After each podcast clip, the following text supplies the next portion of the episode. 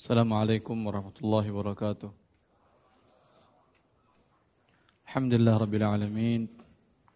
Wa bihi nasta'in wa nusalli wa nusallim wa nubarik ala nabiyyina Muhammadin wa ala alihi wa sahbihi wa man ihtada bihadihi wa istanna bi sunnatihi ila yaumiddin wa ba'du. Ikhwani wa akhwati fillah. Setelah kita membahas prakata atau takdim dari buku Harta Haram tersebut. Sekarang kita mulai bab selanjutnya.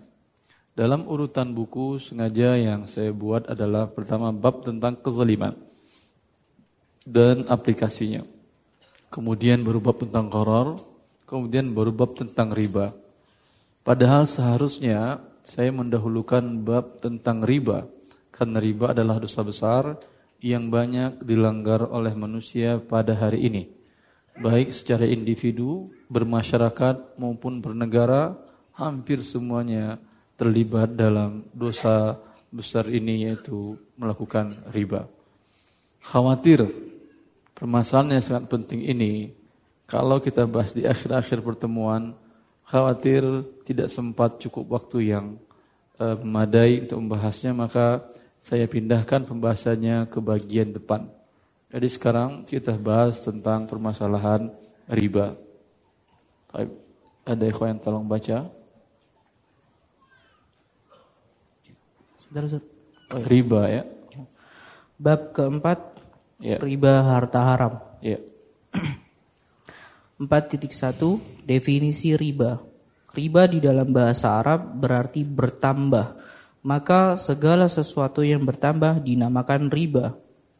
Menurut istilah, riba berarti menambahkan beban kepada pihak yang berhutang, dikenal dengan riba dain, atau menambahkan takaran saat melakukan tukar-menukar.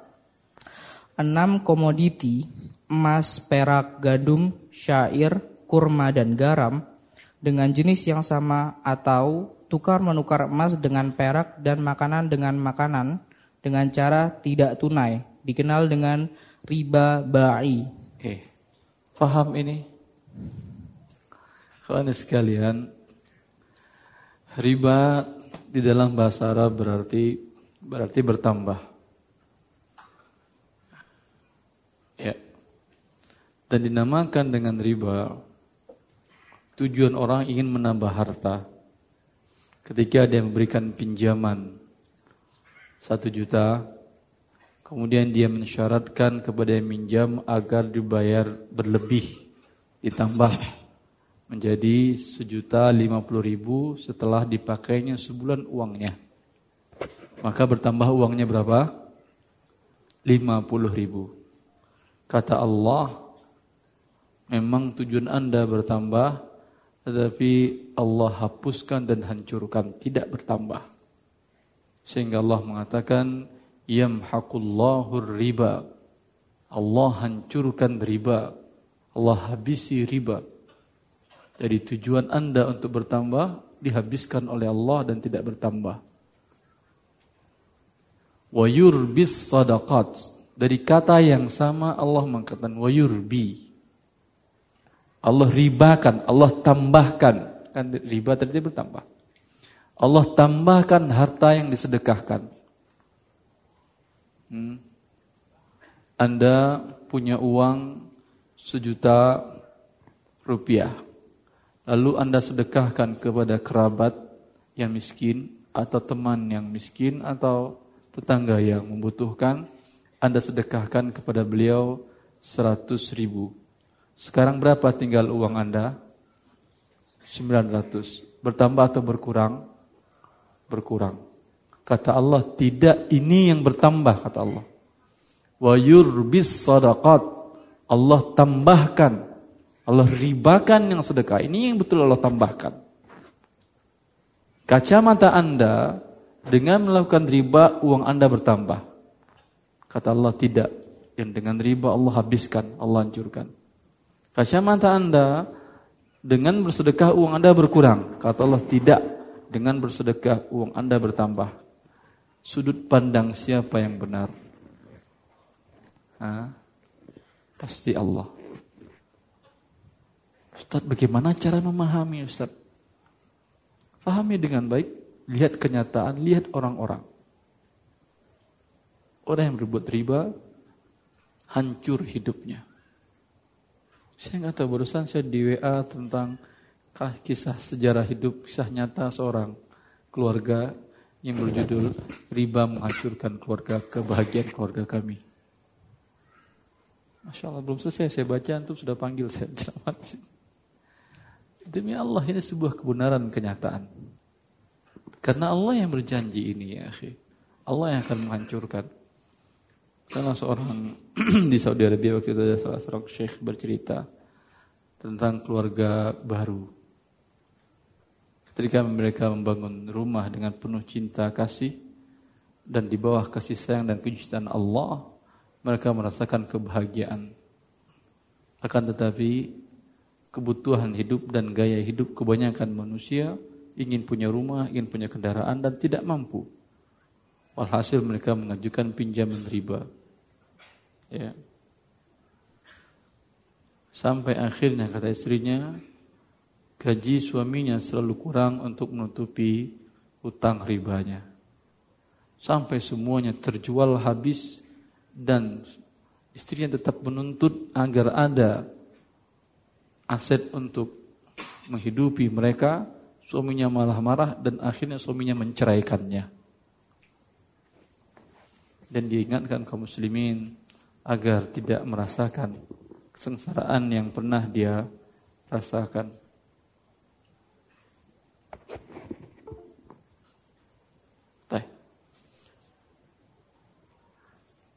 Ini yang riba itu. Allah subhanahu wa ta'ala menghancurkan. Allah Subhanahu wa taala menghancurkan. Apa hakikat riba tersebut? Riba itu ada dua macam, tidak bisa kita definisikan melainkan dengan menggabungkan dua definisi tersebut. Riba itu ada dua macam. Pertama riba dain, kemudian riba al Riba dain, riba karena akad hutang piutang. Riba bay pertambahan karena ada jual beli. Pertambahan karena ada jual beli. Menambahkan beban hutang, saya memberikan kepada Anda pinjaman satu juta. Berarti hutang Anda kepada saya berapa? Satu juta. Kalau saya tambahkan beban dari awal, saya katakan kamu harus bayar satu juta berlebih dengan berbagai alasan. Nanti akan kita lihat alasan orang-orang yang membenarkan pertambahan ini. Dan ini teori bukan teori murahan. Teori yang dibuat oleh para ekonom dunia dari masa ke masa. Tujuan mereka ingin melegitimasi riba. Maka mereka buat teori untuk menghalalkan riba tersebut. Katakan saya berikan satu juta, nanti berikan sejuta seratus ya ketika dibayar. Bagi yang meminjam setuju. Karena dia akan menggunakannya bisa jadi untuk bisnis dan lain-lain, bisa jadi keuntungan jauh lebih besar dari itu. Ya. Sehingga dia setuju dan ini namanya riba dain. Riba akibat hutang. Tapi siapa yang menjamin bahwa dia bisa mengembalikan setelah dikatakan tadi ketika kamu kembalikan dua bulan, kembalikan sejuta seratus ya. Siapa yang menjamin yang kembalikan dua bulan? Tidak ada kan? Khawatir dia terlambat, dia minta pertambahan lagi. Kalau kamu terlambat, setelah dua bulan belum bayar-bayar juga, maka kamu harus menyerahkan kompensasi keterlambatan. Per hari terlambat, kalikan 0,0 sekian, satu atau dua atau lima, dikali dengan angsuran, dikali hari keterlambatan. Bertambah hutangnya lagi. Eh, ini riba juga. Ini riba jahiliyah namanya ini. Ya. Anda memiliki hutang ke pihak PDAM, air pam yang sudah Anda gunakan. Kesepakatan ketika membuka akun atau rekening PDAM ini, Anda harus membayar dalam jangka waktu sekian hari semenjak semenjak bulan tagihan terhitung. Bulan yang lalu, sekedepannya ini harus dalam waktu tertentu harus dibayar. Kalau tidak akan ditambah beban hutang Anda dengan nama denda. Ada seperti itu? Riba namanya? Iya, riba namanya. Hmm? Terlambat Anda membayar hutang listrik pasca bayar. Ya. Bila Anda terlambat membayar, maka dikenakan pertambahan kompensasi dari keterlambatan Anda dengan angka sekian. Ada seperti ini? Riba namanya ini. Jelas? Apalagi yang terlambat karena denda? Banyak. Hah? Terlambat bayar iuran sekolah untuk anak. Ada denda? Sebagian bilang enggak, sebagian bilang ada. Bagi yang ada riba namanya ini. Ustaz, walaupun sekolah Islam, walaupun sekolah Islam. Walaupun pesantren, walaupun pesantren. Dengan demikian Anda lihat kehidupan manusia per hari ini. Jarang yang tidak ada denda keterlambatan ini dalam kewajiban yang sifatnya akan dibayar belakangan. Baik, terus. Itu riba hutang. Riba tukar menukar insya Allah pada babnya kita rincikan.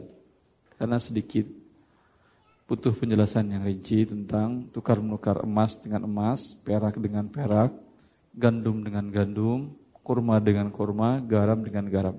Fadal, teruskan ya. 4.2 Sejarah riba ya. Riba merupakan ekonomi masyarakat yang telah dikenal lama dalam peradaban manusia. Beberapa pakar ekonomi memperkirakan bahwa riba telah ada sejak manusia mengenal uang, emas, dan perak. Ya, ini menurut Dr. Rafiq Industrial Mystery dalam buku beliau An-Nuqud fil Islam uang dalam pandangan Islam menurut Al-Jami' fi Usul Riba ensiklopedia tentang riba beliau menjelaskan riba ada semenjak semenjak manusia ada. Semenjak manusia mengenal mata uang emas dan perak. Kapan manusia mengenal mata uang emas dan perak? Semenjak Nabi Adam. Diriwayatkan di dalam Musannaf Ibn Abdul Razak bahwa Adam telah menggunakan Adam alaihissalam telah menggunakan emas dan perak sebagai mata uang di masa beliau maka sebenarnya itu mungkin, riba mungkin terjadi. Terus. Riba dikenal pada masa peradaban Farao di Mesir. Farao Fir'aun ya. Terus. Peradaban Sumeria, Babilonia, dan Ashuria di Irak. Dan peradaban Ibrani Yahudi. Ya. Eh, Yahudi pun sudah mengenal riba. Terus. Termaktub dalam kitab perjanjian lama bahwa diharamkan orang Yahudi mengambil riba dari orang Yahudi. Namun dibolehkan orang Yahudi mengambil riba dari orang di luar Yahudi. Eh, luar biasa agamanya. Ini di agama sudah dirubahnya ya, akhi. Yahudi dengan Yahudi buat riba haram. Yahudi A beri pinjaman kepada Yahudi B. Maka Yahudi A bilang, saya berikan pinjaman satu juta dolar, bayar satu juta dolar lebih. Apa hukumnya? Haram. Yahudi berikan pinjaman kepada Muslim. Lalu Yahudi bilang, ini satu juta dolar, kami bayar satu juta dua ratus dolar. Halal. Masuk akal nggak agama seperti ini? Itulah agama yang mereka rubah. Yuharrifuna al-kalima amma wadi'ih. Dan itu ada dalam kitab perjanjian lama mereka, dalam kitab Taurat mereka yang sudah mereka robah itu. Ya.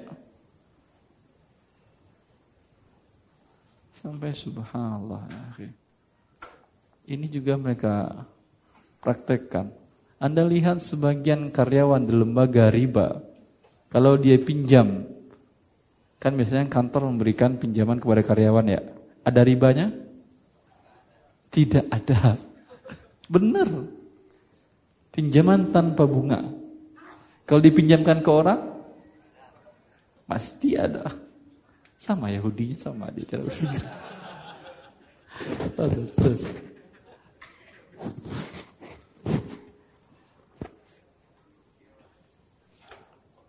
Teruskan. Tidak dapat dipastikan kebenaran perkiraan di atas kecuali keberadaan riba pada peradaban Yahudi. Ya, sejarah tersebut menjelaskan riba sudah ada sejak Nabi Adam, asalnya tidak kuat. Kemudian yang mengatakan zaman Fir'aun dan Sumeria, Allah Ta'ala alam tidak ada kepastiannya. Tetapi pada Yahudi ada kepastian. Karena Allah yang mengkhabarkan ini. Terus. Karena Al-Quran menjelaskan bahwa Bani Israel umat Nabi Musa alaihi salam melakukan riba dan Allah pun telah melarang mereka memakan riba. Ya. Allah berfirman, فبظلم من الذين هادوا حرمنا عليهم طيبات أحلت لهم وبصدهم وبصدهم عن سبيل الله كثيرا وأخذهم الربا وقد نهوا عنه وأكلهم أموال الناس بالباطل وأعتدنا للكافرين منهم عذابا أليما Artinya, maka disebabkan kezaliman orang-orang Yahudi, kami haramkan atas mereka memakan makanan yang baik-baik yang dahulunya dihalalkan bagi mereka. Dan karena mereka banyak menghalangi manusia dari jalan Allah dan disebabkan mereka memakan riba, Padahal sesungguhnya mereka telah dilarang daripadanya. Dan karena mereka memakan harta benda orang dengan orang dengan jalan yang batil,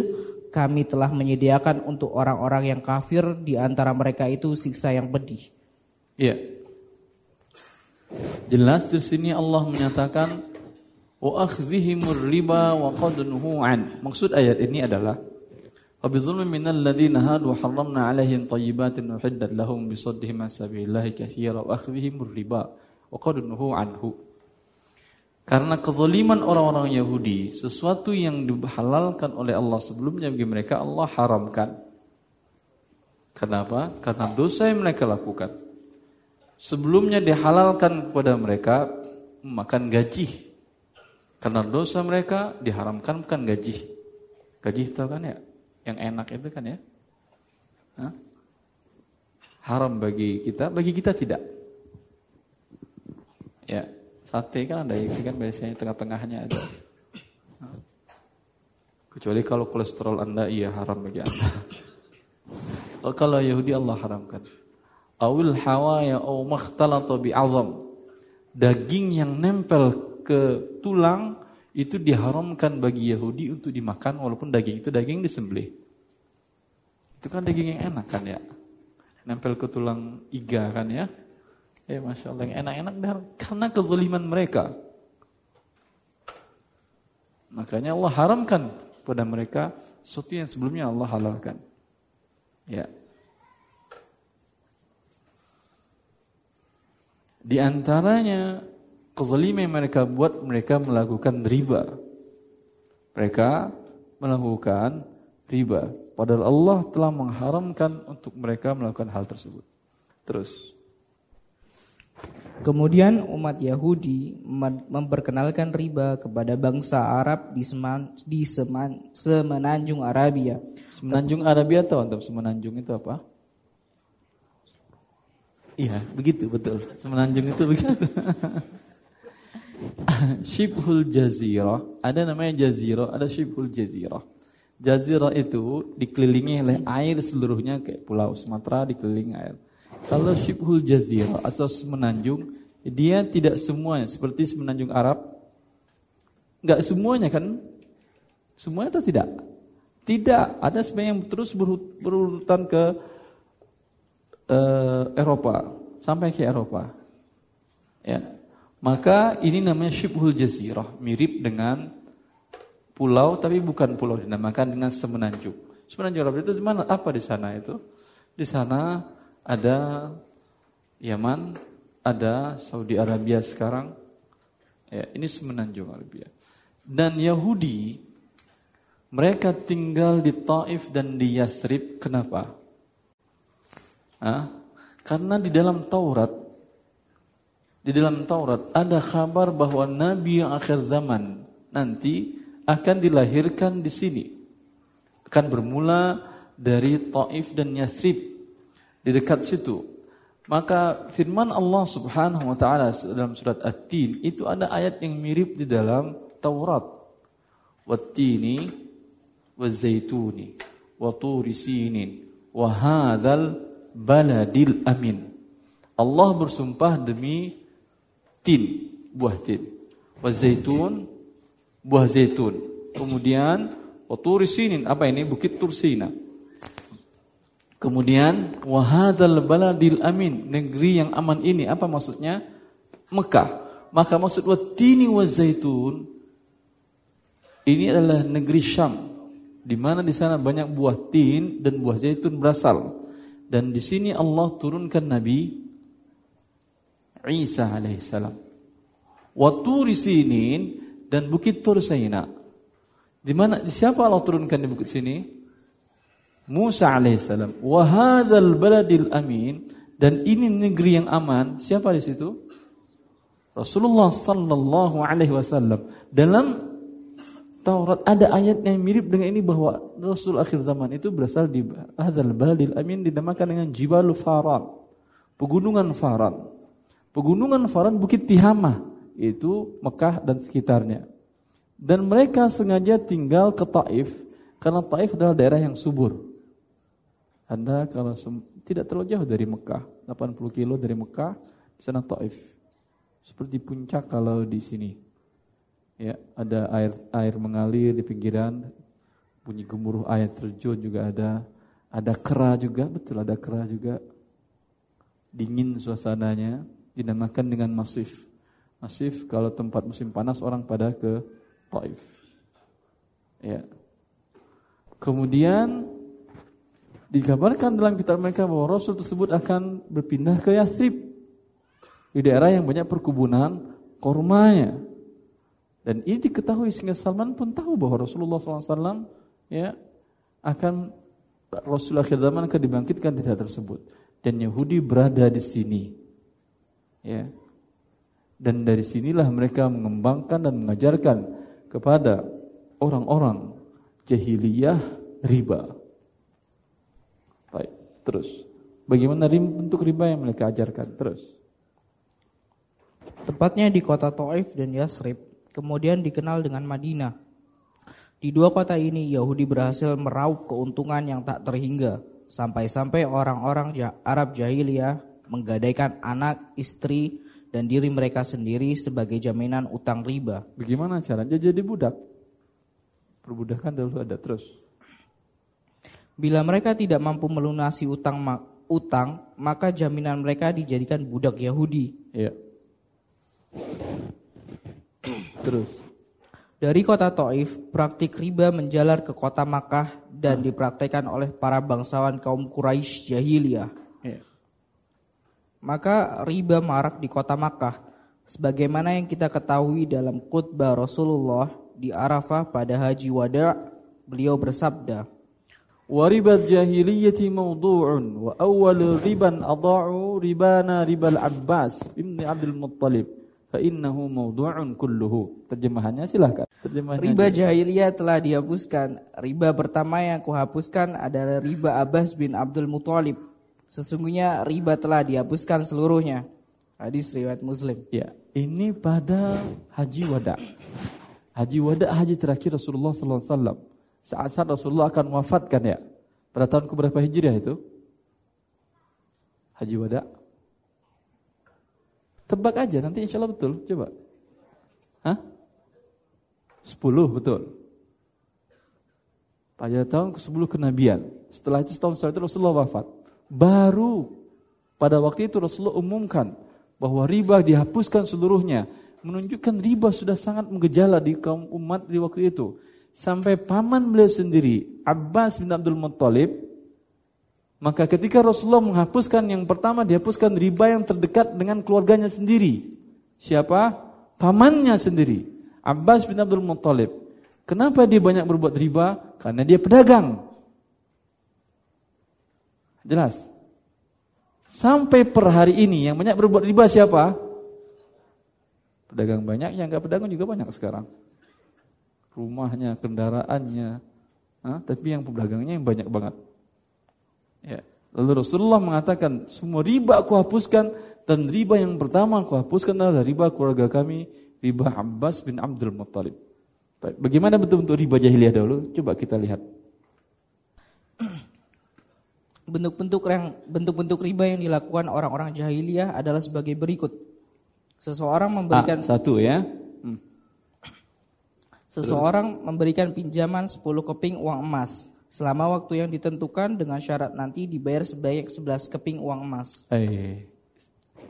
Ini uang 10 keping uang emas terserah. Pakai untuk kebutuhan pokok, untuk bisnis, untuk apa terserah. Nanti bayar 11 keping uang emas. Ini riba jahiliyah. Kalau riba sekarang berapa? Ini berapa persen berarti ini? 10 persen. Kalau riba sekarang berapa persen? 15 lebih jahiliyah daripada jahiliyah berarti. Ya, ini uang 100 juta. Pakailah mau modal, mau kebutuhan atau apa terserah.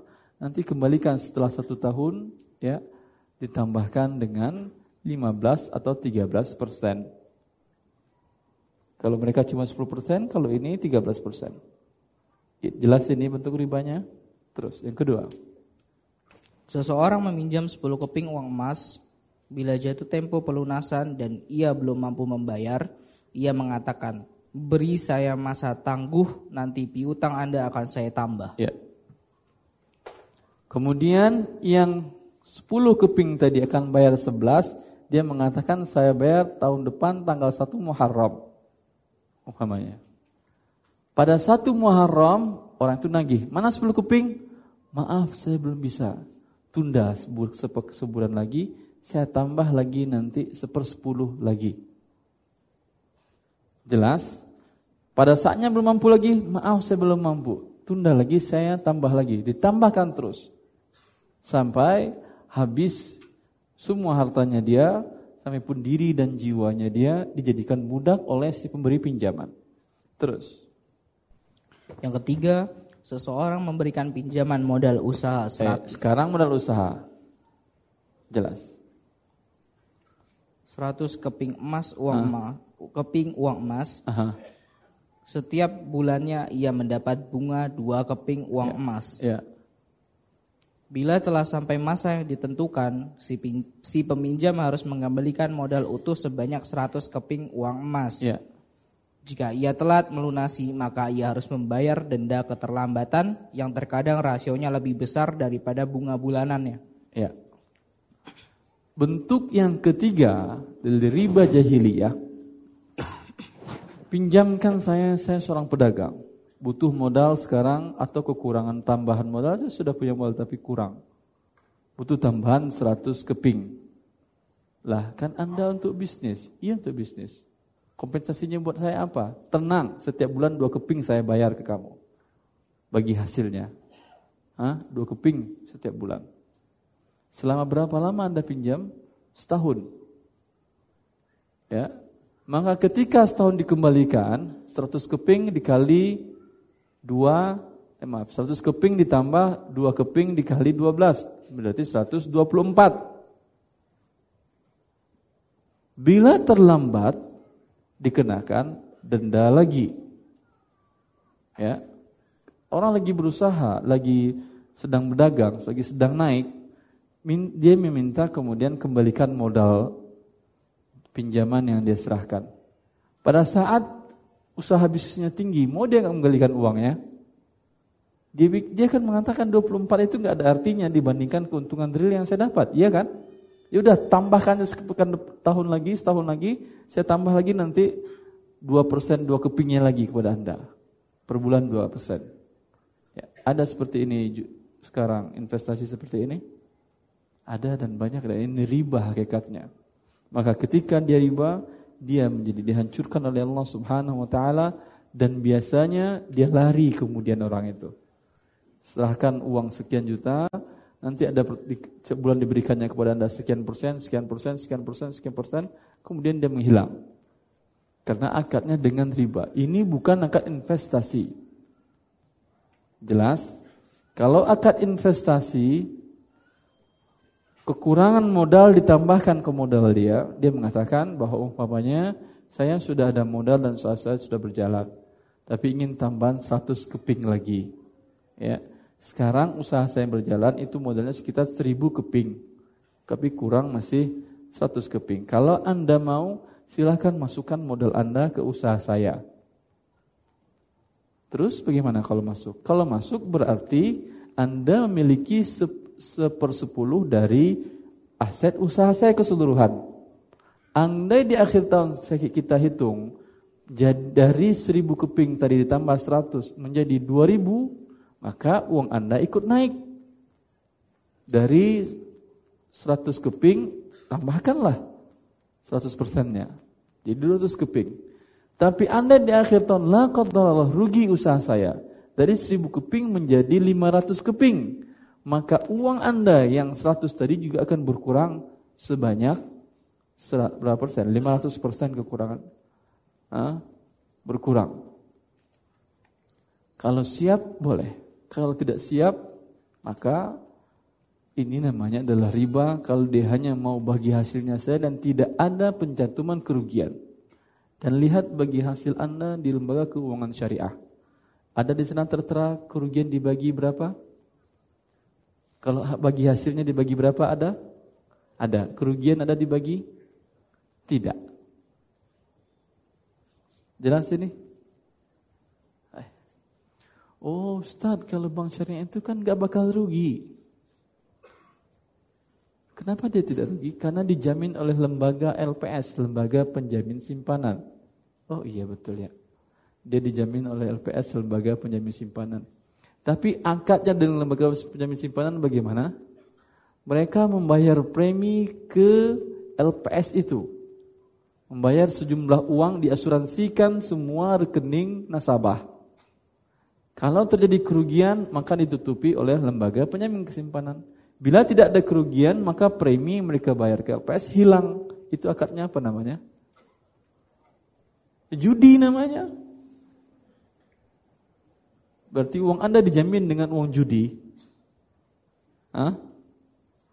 Iya Allah taala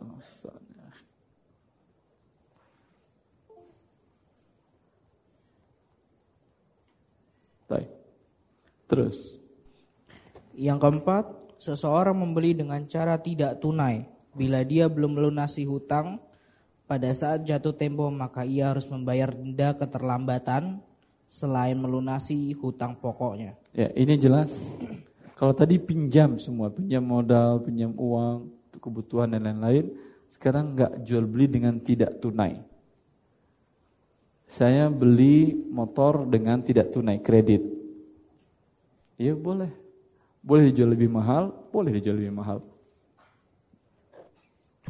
Tapi bila terlambat membayar angsuran, angsurannya berapa? Angsurannya setiap awal bulan Sabtu sampai tanggal 5 harus dibayar. Kalau terlambat dikenakan denda, ditambah hutangnya, obat hutangnya. Apa namanya ini? Itu riba zaman dahulu, jahiliyah dulu. Sekarang masih ada seperti ini? Tidak ada bedanya. Maka riba modern hari ini copy paste dari riba jahiliyah di masa Abu Jahal dulu. Faham tuh? Hah? Apa slogan Anda? Tinggalkan jahiliyah, tinggalkan jahiliyah. Bang semuanya jahiliyah. Baik. Terus 4.3 Hukum riba Tidak seorang muslimun eh muslim pun yang menyangkal haramnya hukum riba. Teks Al-Quran begitu jelas menyatakan bahwa Allah telah mengharamkan riba. Allah berfirman, "Wa halallahu al-bai'a wa harrama riba." Allah telah menghalalkan jual beli dan mengharamkan riba. Eh, subhanallah ayat ini mukjizat ya akhi, mukjizat dalam ekonomi. Wa halallahu al-bai'a wa harrama riba. Allah menghalalkan jual beli dan mengharamkan riba. Di sini ada solusi langsung.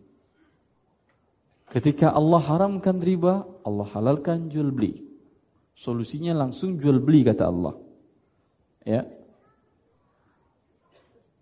A. butuh rumah.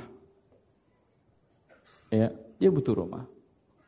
Harga rumah berapa? 100 juta. Lalu A pinjam uang ke temannya. Pinjam uang 100 juta lah. Saya mau beli rumah. Ya.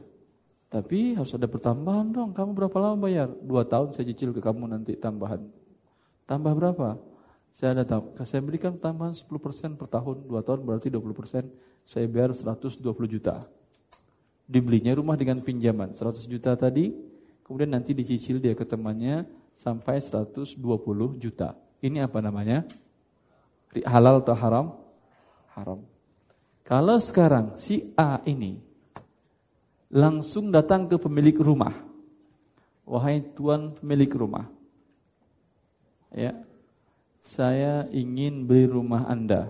Boleh. Harganya berapa? 100 juta cash. Ya, saya nggak punya uang cash. Tapi saya mampu bayar selama dua tahun. Oh, kalau selama dua tahun, saya harus ambil margin baru dong. Silahkan. Dihitung-hitung. Ya udah, saya jual ke kamu selama dua tahun pembayaran, cicil ke saya seharga 120 juta. Terus kalau terlambat ada denda, tidak ada denda, rumah aman insya Allah. Nanti balik namanya. Halal atau haram ini? Lihat. Di sini tadi dengan yang kasus pertama, pertambahan uangnya berapa untuk si yang memberikan pinjaman? 20 juta. Di sini untuk yang punya rumah, punya rumah, berapa pertambahan uangnya? Sama 20 juta. Tapi yang mana yang halal, mana yang haram? Yang kasus pertama haram karena akadnya pinjaman riba, yang di sini halal karena jual beli. Apa perbedaannya? Sama-sama 20 juta.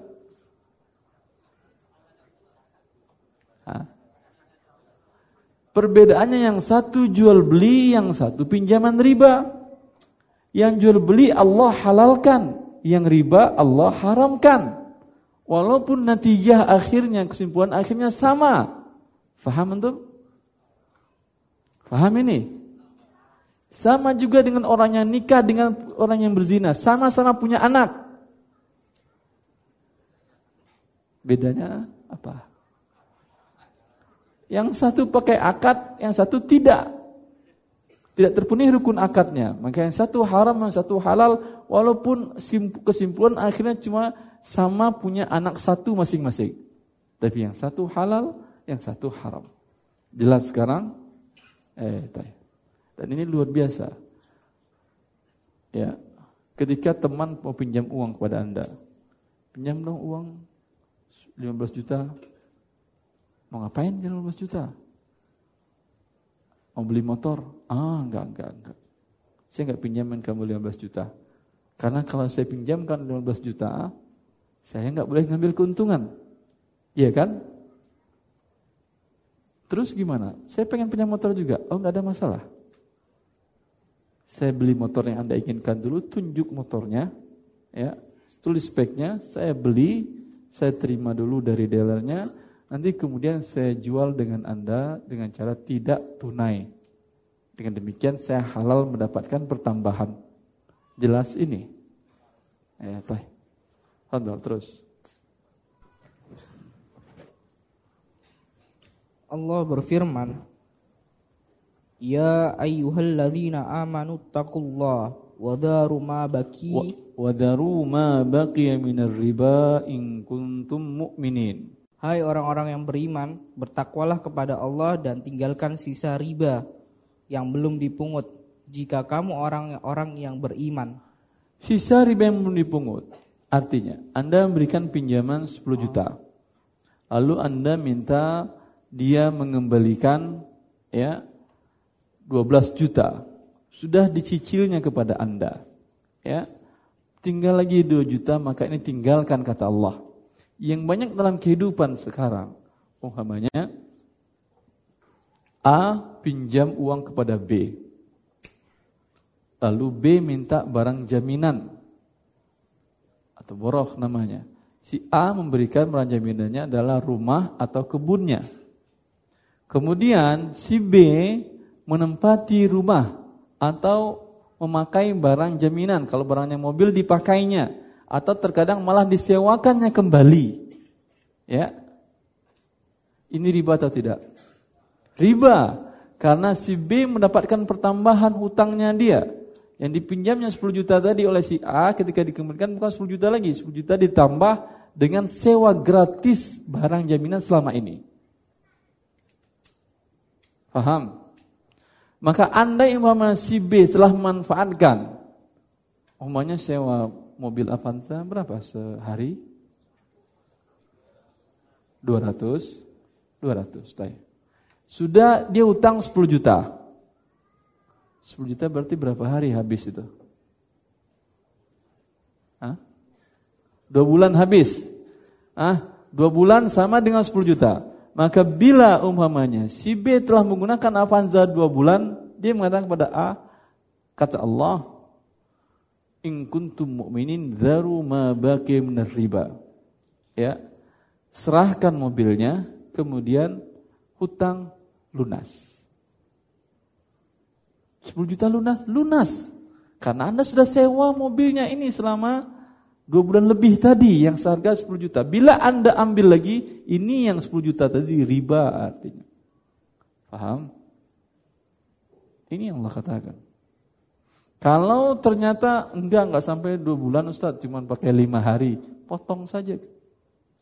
Sehari 200 kali 5 boleh sejuta. Berarti ketika dia mengembalikan nanti dia kembalikan berapa? 9 juta. Kalau dia kembalikan 10 juta, enggak, enggak. Ya sejuta ambil oleh kamu. Sudah saya ambil sebelumnya dalam bentuk mobil yang saya sewa dari kamu. Enggak, saya ikhlas kok. Walaupun ikhlas, apakah riba menjadi halal dengan ikhlas? Tidak. Sama juga dengan A dan B, laki dan perempuan yang ikhlas mereka berzina. Apakah halal? Karena Allah mengharamkannya. Jelas antum itu? Fadal terus. Dan Allah mengancam akan memerangi orang-orang yang tidak menuruti perintahnya untuk meninggalkan riba. Allah beri, Allah berfirman, fa, fa in lam taf'alu dzanu bihalbin minallahi wa rasulih.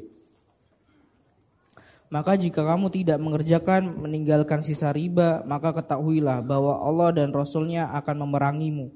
Iya, satu-satunya dosa besar yang siksaannya Allah memeranginya hanya riba. Kenapa yang lain tidak? Karena banyaknya pelaku riba tersebut. Kezalimannya sangat banyak. Di antara kezaliman yang dibuat oleh pelaku riba adalah terjadinya inflasi, turunnya nilai mata uang demi Allah penyebabnya adalah riba. Bagaimana kisahnya Ustaz? Kisahnya saya jelaskan kepada Anda. Bila pengusaha, produsen, barang dan jasa, kain, baju, makanan, segala macam. Mereka memulai usahanya dengan pinjaman riba. Setahun akan dibayar pinjaman bunganya saja 20% atau 23% umpamanya. Ya, maka bunga ini, bunga ini apakah dibayar dari uang pribadi dia atau dimasukkan ke dalam biaya produksi? Hah? Biaya produksi. Biaya produksi ini nanti dimasukkan ke dalam harga barang dan jasa, maka semua orang yang memakai barang dia sudah bayar riba atau tidak? Luar biasa nggak kezalimannya? Hah? Kemudian Bila suku bunga itu kan tidak tetap. Iya kan? Per hari berubah dia. Bisa 23 persen, bisa turun, bisa jadi naik. Ya. Bila naik suku bunga, maka harga barang akan jadi naik atau jadi turun? Naik karena dimasukkan ke dalam harga barang di sana. Bila harga barang naik, nilai tukar rupiah menjadi Hah? turun pasti. Terjadi inflasi atau tidak? terjadi inflasi. Bila inflasi terjadi, semua yang megang rupiah terkena kezaliman pelaku riba ini atau tidak? Hah? Terkena.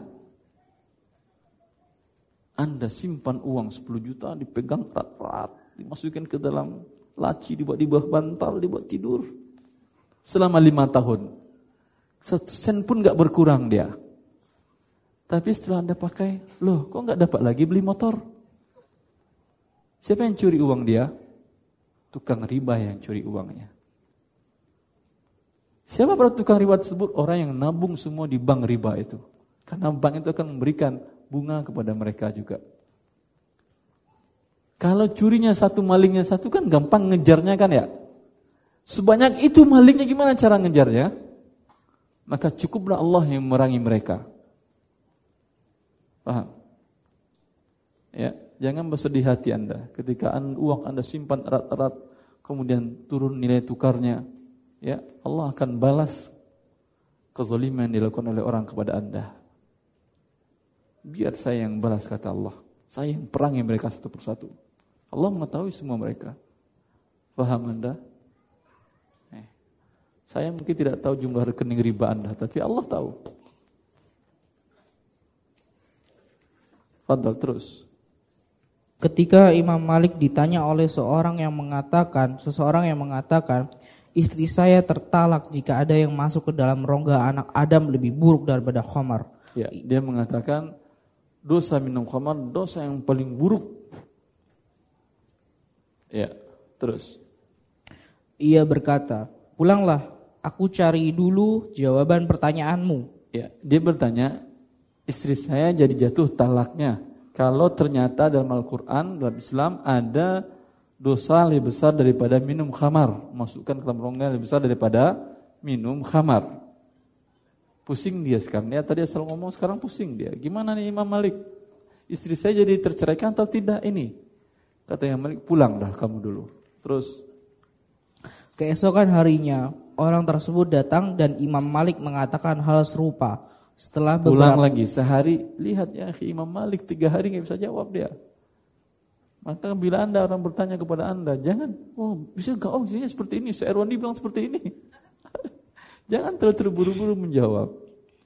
Imam Malik suruh pulang orang tersebut. Terus setelah beberapa hari orang itu beberapa hari.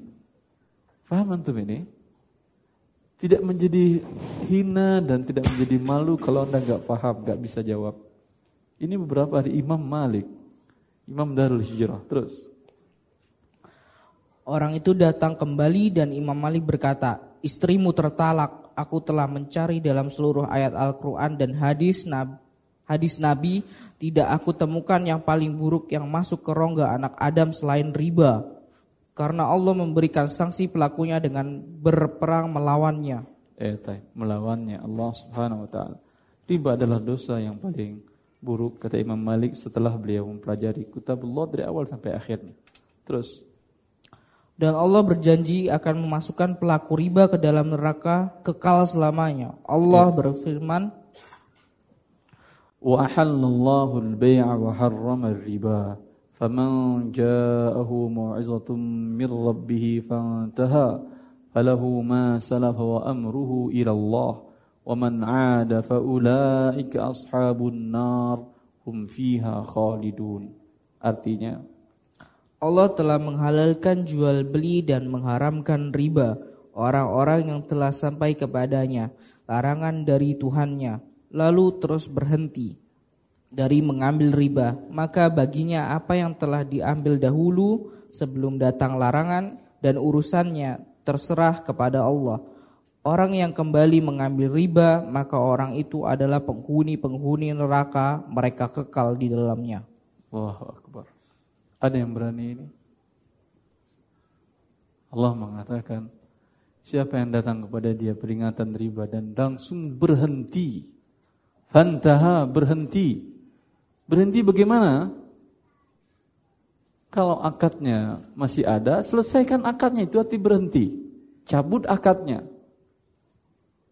Kalau ada kartu kredit, selesaikan kartu kreditnya. Digunting atau diapain tetapi tidak ada lagi akadnya.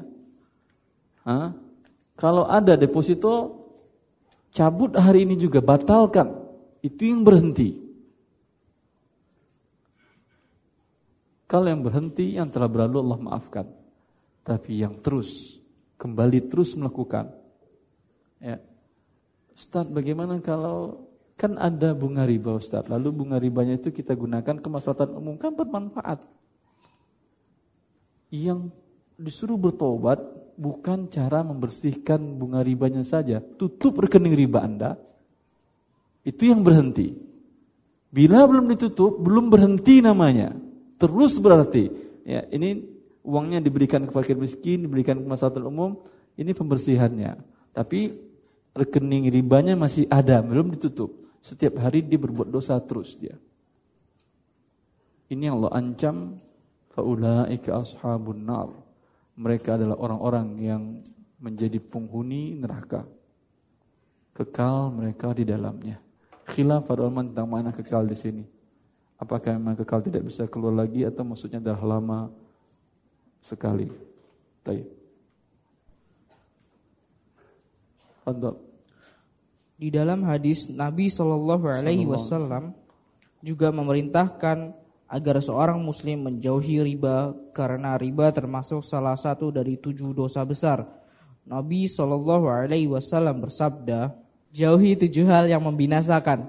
Hmm. Para sahabat berkata, wahai Rasulullah, apakah itu? Beliau bersabda, syirik kepada Allah, sihir, membunuh jiwa yang diharamkan Allah tanpa hak, memakan harta riba, memakan harta anak yatim, lari dari medan perang dan menuduh wanita beriman yang lalai berzina. Iya.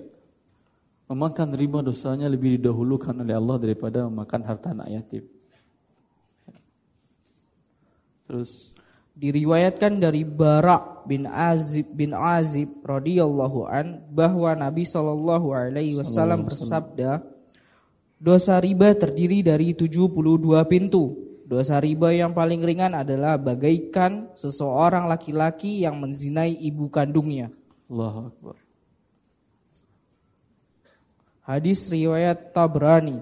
Salah seorang perawi hadis ini bernama Umar bin Rashid.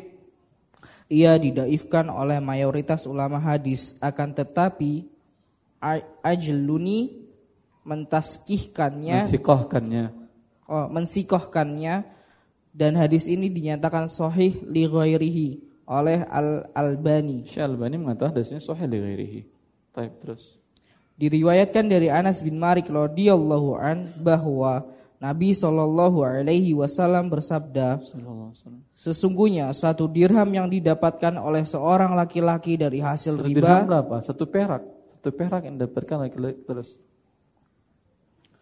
lebih besar dari dosanya di sisi Allah daripada berzina 36 kali. Eh, Allahu Akbar. Maka nah. bila istri Anda suruh Anda beli rumah dengan cara riba, beli motor dengan cara riba, katakan kepada dia, "Kamu gimana sih? Masa suruh ke suami kamu berzina 36 kali? Daripada saya berzina, mending saya kawin lagi." Hah? Saya kawin nanti dengan janda kaya, Nanti saya minta berikan kompensasi motor, motornya buat kamu, dia buat saya. Allah musta'an. Wallahi tuklat. Kadang perempuan perlu digitin ya, biar dia tidak minta macam-macam dia. Fadal. Hadis riwayat Ibnu Abi Dunya Al-Albani ya. menyatakan derajat hadis ini sahih li khairihi. Ya. Begitu besarnya dosa riba, pantas Rasulullah melaknat pelakunya sebagaimana diriwayatkan oleh Jabir radhiyallahu an. Rasulullah sallallahu alaihi wasallam mengutuk orang yang makan harta yang makan harta riba, yang memberikan riba, penulis transaksi riba dan kedua sanksi transaksi riba. Mereka semuanya sama berdosa. Hadis, Hadis riwayat Muslim. Insya Allah pertemuan ke depan kita menanggapi teori yang menghalalkan riba. Banyak para ekonom dari masa ke masa mereka berusaha menghalalkan riba dan menganggap riba sebagai sebuah kemestian dan keniscayaan dalam peraturan ekonomi. Insya Allah akan kita bahas rinciannya pada pertemuan selanjutnya. Sekarang kita lanjutkan dengan tanya jawab. Cik Ustaz, pertanyaan untuk Ikhwan langsung ke mic yang ini. Untuk Ikhwan langsung ke mic yang ini. Jadi tidak melalui kertas, yang kertas adalah yang akhwat. Uh, Ana punya usaha catering Ustaz. Punya usaha apa? Catering. Catering, catering. Allah uh, pelanggan Ana ada sebagian dari production house. Jadi Ana support makanan untuk produksi iklan film. Hmm. atau eh, ik- ik- eh, film layar lebar. Ada juga klien Ana yang bergerak di bidang eh, penyelenggara musik, konser musik. Eh, artinya dengan makan catering antum musiknya jadi mantap. Bukan gitu Ustaz, tapi eh, yang makan itu para pekerjanya, yang bikin panggung, Eh, yang bikin eh, para pekerja lah, eh toh ya. bukan artisnya, bukan siapanya. Boleh, tidak ada masalah. Nah, itu yang mau saya eh, Boleh, boleh. saya- nggak apa salah. Enggak apa-apa. Halal. Halal insyaallah. Allah barik. Allah. Fadal. Ya, next. Eh, enak Ustaz? Simple Ustaz ya? Singkat. Oke, langsung. Assalamualaikum Ustaz. Uh, Assalamualaikum warahmatullahi wabarakatuh.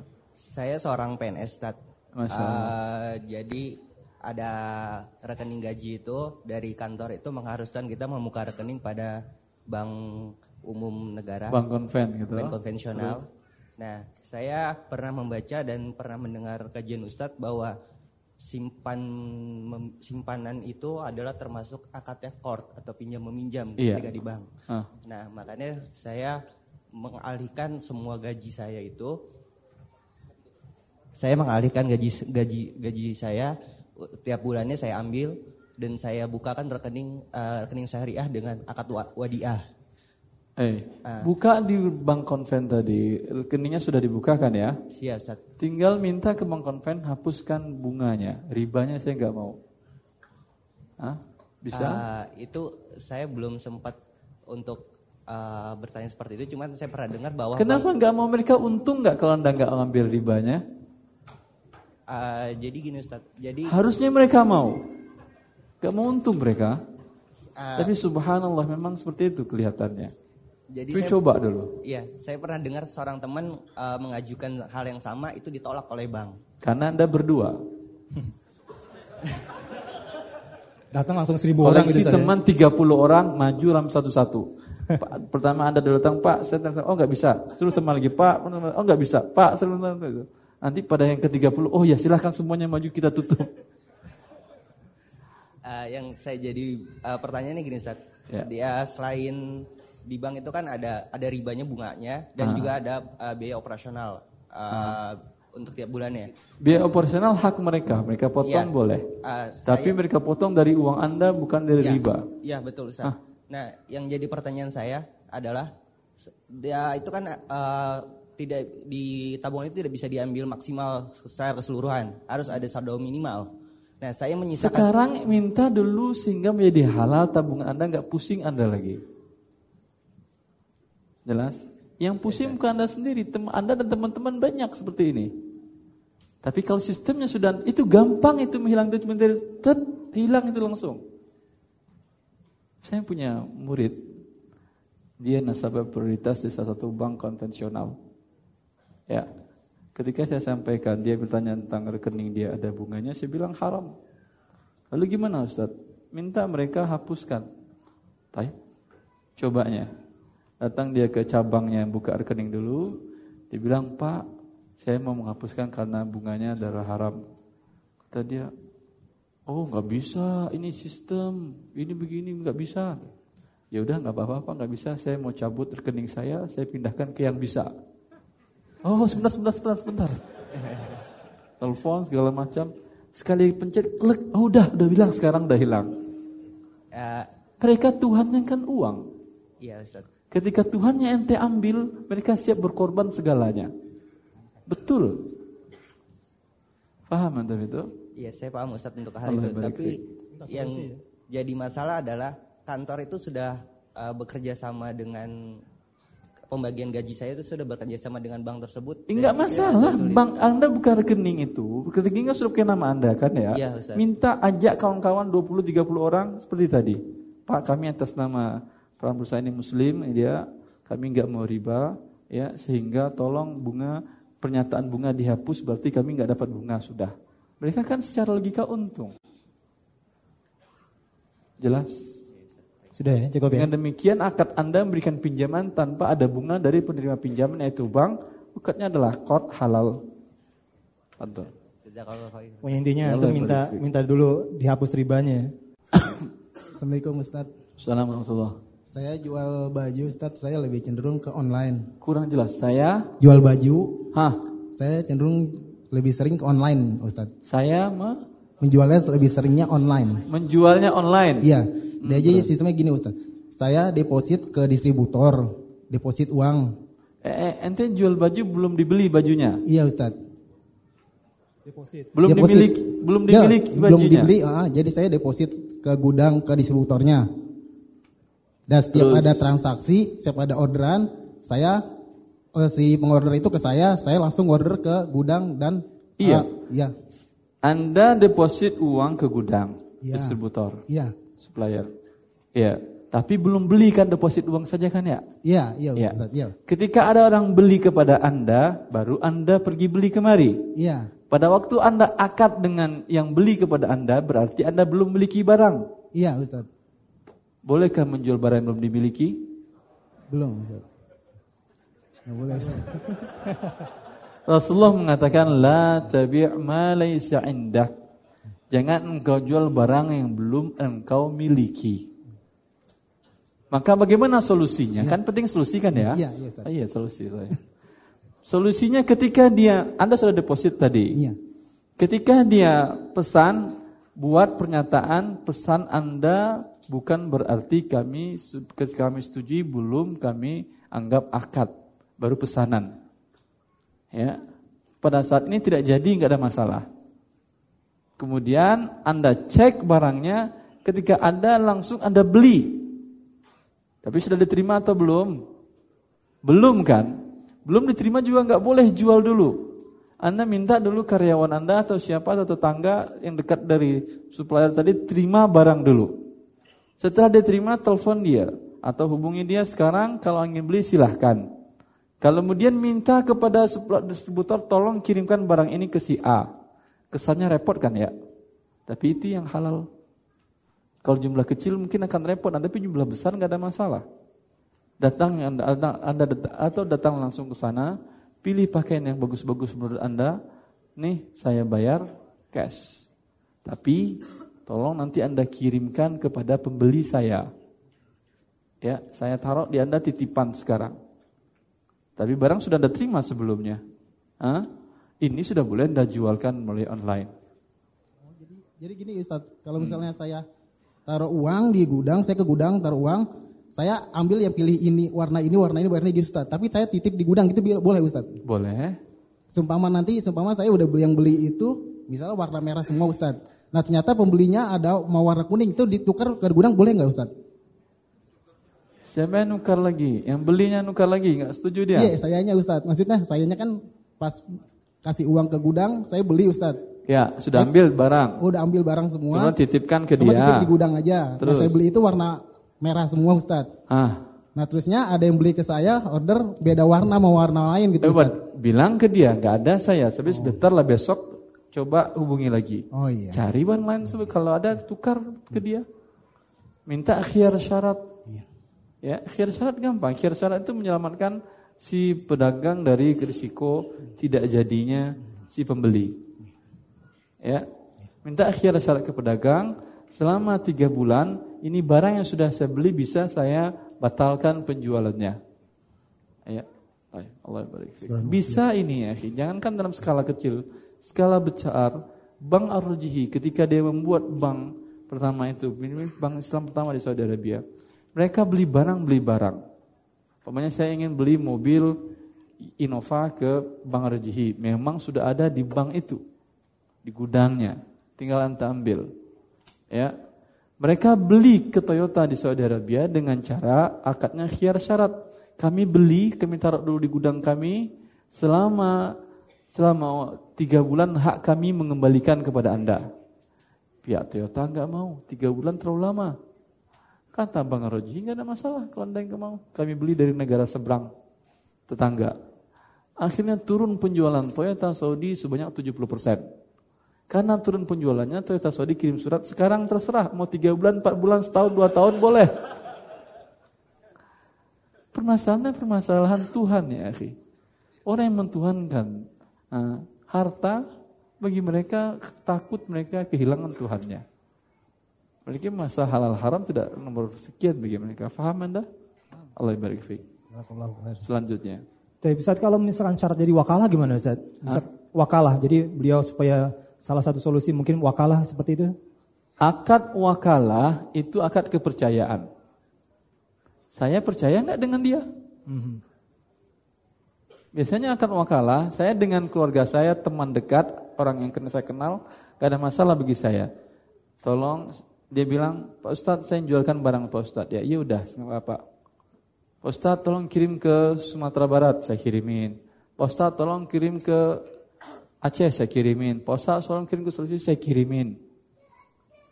Kalau saya minta uang dulu ke dia, kalau orang yang saya kenal kan gak ada masalah, nanti hitung-hitungan di akhir bulan. Iya kan? Tapi kalau saya minta, saya nggak bakal kirim ke Aceh dulu, ke Sumatera Barat dulu, kalau sebelum kamu bayar cash ke saya. Ini bukan mau kalah namanya, jual beli namanya. Makanya deposit tadi kan. Kalau deposit langsung dipotong dari uang, dipotong dari uang, potong dari uang, mau jual beli akadnya ini. Bukan akad wakalah. Hadir. Baik, silakan. warahmatullahi wabarakatuh. Ustaz, kalau boleh dicontohkan satu transaksi yang eh, terkait masalah bagi hasil yang sesuai dengan syariat Ustaz. Kapan hasil itu boleh eh, mulai dibagi gitu? Apakah modal harus eh, kembali sepenuhnya atau bagaimana Ustaz? Mau dicontohkan satu kasus. Terima kasih. Allah barik. Khilaf para ulama, bolehkah bagi hasil itu ditetapkan waktunya ya sekian usaha bagi hasil mudharabah ditetapkan waktunya selama setahun, dua tahun. Ya, pendapat yang terkuat mengatakan boleh. Kalau umpamanya mereka mengatakan kita mudharabah setahun ya. Di akhir tahun kita akan pisah. Maka pada waktu dilikuidasilah semua aset. Dihitung berapa laba bersih, dibagi laba bersih. Kemudian kalau ingin bersa- ingin bergabung kembali, mari kita serahkan modal kembali. Pada waktu itu boleh. Andai likuidasi tidak terjadi secara hakiki, tidak terjadi secara jual beli, ya, dengan cara hukmi. Di atas kertas dilikuidasi, diperkirakan ini semuanya kalau dibuat, dijual, dijual, dijual, dijual, dijual dapat laba sekian. Kita bagi saja laba sekarang ya, itu juga boleh. Dinamakan dengan tadbir al-hukmi. Fadal yang lain. Pertanyaan dari akhwat Ustaz. Assalamualaikum warahmatullahi wabarakatuh. Salam. Apakah mengambil kredit rumah dari bank syariah hukumnya dibolehkan atau riba? Nah, Riba tidak boleh. ada syarat-syarat solusi Ustaz? Hah? Ada solusi yang mungkin Solusi kalau minta ke dia klausul ribanya buang. Bagaimana cara buang klausul ribanya? Pertama, bank syariah saya mau rumah tipe ini di alamatnya jalan ini. Oh ya udah ini uang. Enggak bank syariah saya mau rumah bukan uang. Karena bila uang diserahkan kepada Anda, kemudian uang nanti Anda bayar kepada dia dengan nominal berlebih apa namanya? Riba. Maka jangan pernah terima dari dia uang. Kalau Anda ingin sesuai syar'i. Rumah, saya nggak mau uang, saya maunya rumah. Dong kalau gitu kami yang beli, terserah mau beli mau enggak terserah Anda, Cuman saya maunya rumah. Kan dari awal saya maunya rumah, beli rumah karena bukan mau pinjam uang. Kalau pinjam uang mending ke tempat yang riba. Jelas ribanya. Baik. Ayo. Baik, selanjutnya dari kembali dari akhwat. Maka minta kepada dia suruh beli dulu. Setelah dia beli, udah, baik, baik kami beli dulu. Dibeli oleh dia dulu. Masalah balik nama itu urusan lain. Pak, ini sudah saya beli. Ya udah, saya beli sekarang dari Bapak. Ya udah, sekarang saya PDP ya. Saya lihat akadnya dulu.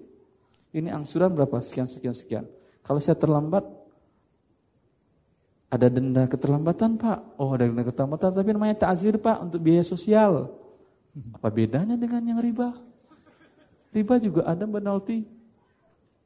Ya, minta lagi Pak, yang ini saya nggak mau Pak. Ya, repot ya, ya emang repot. Tapi mau yang halal enggak?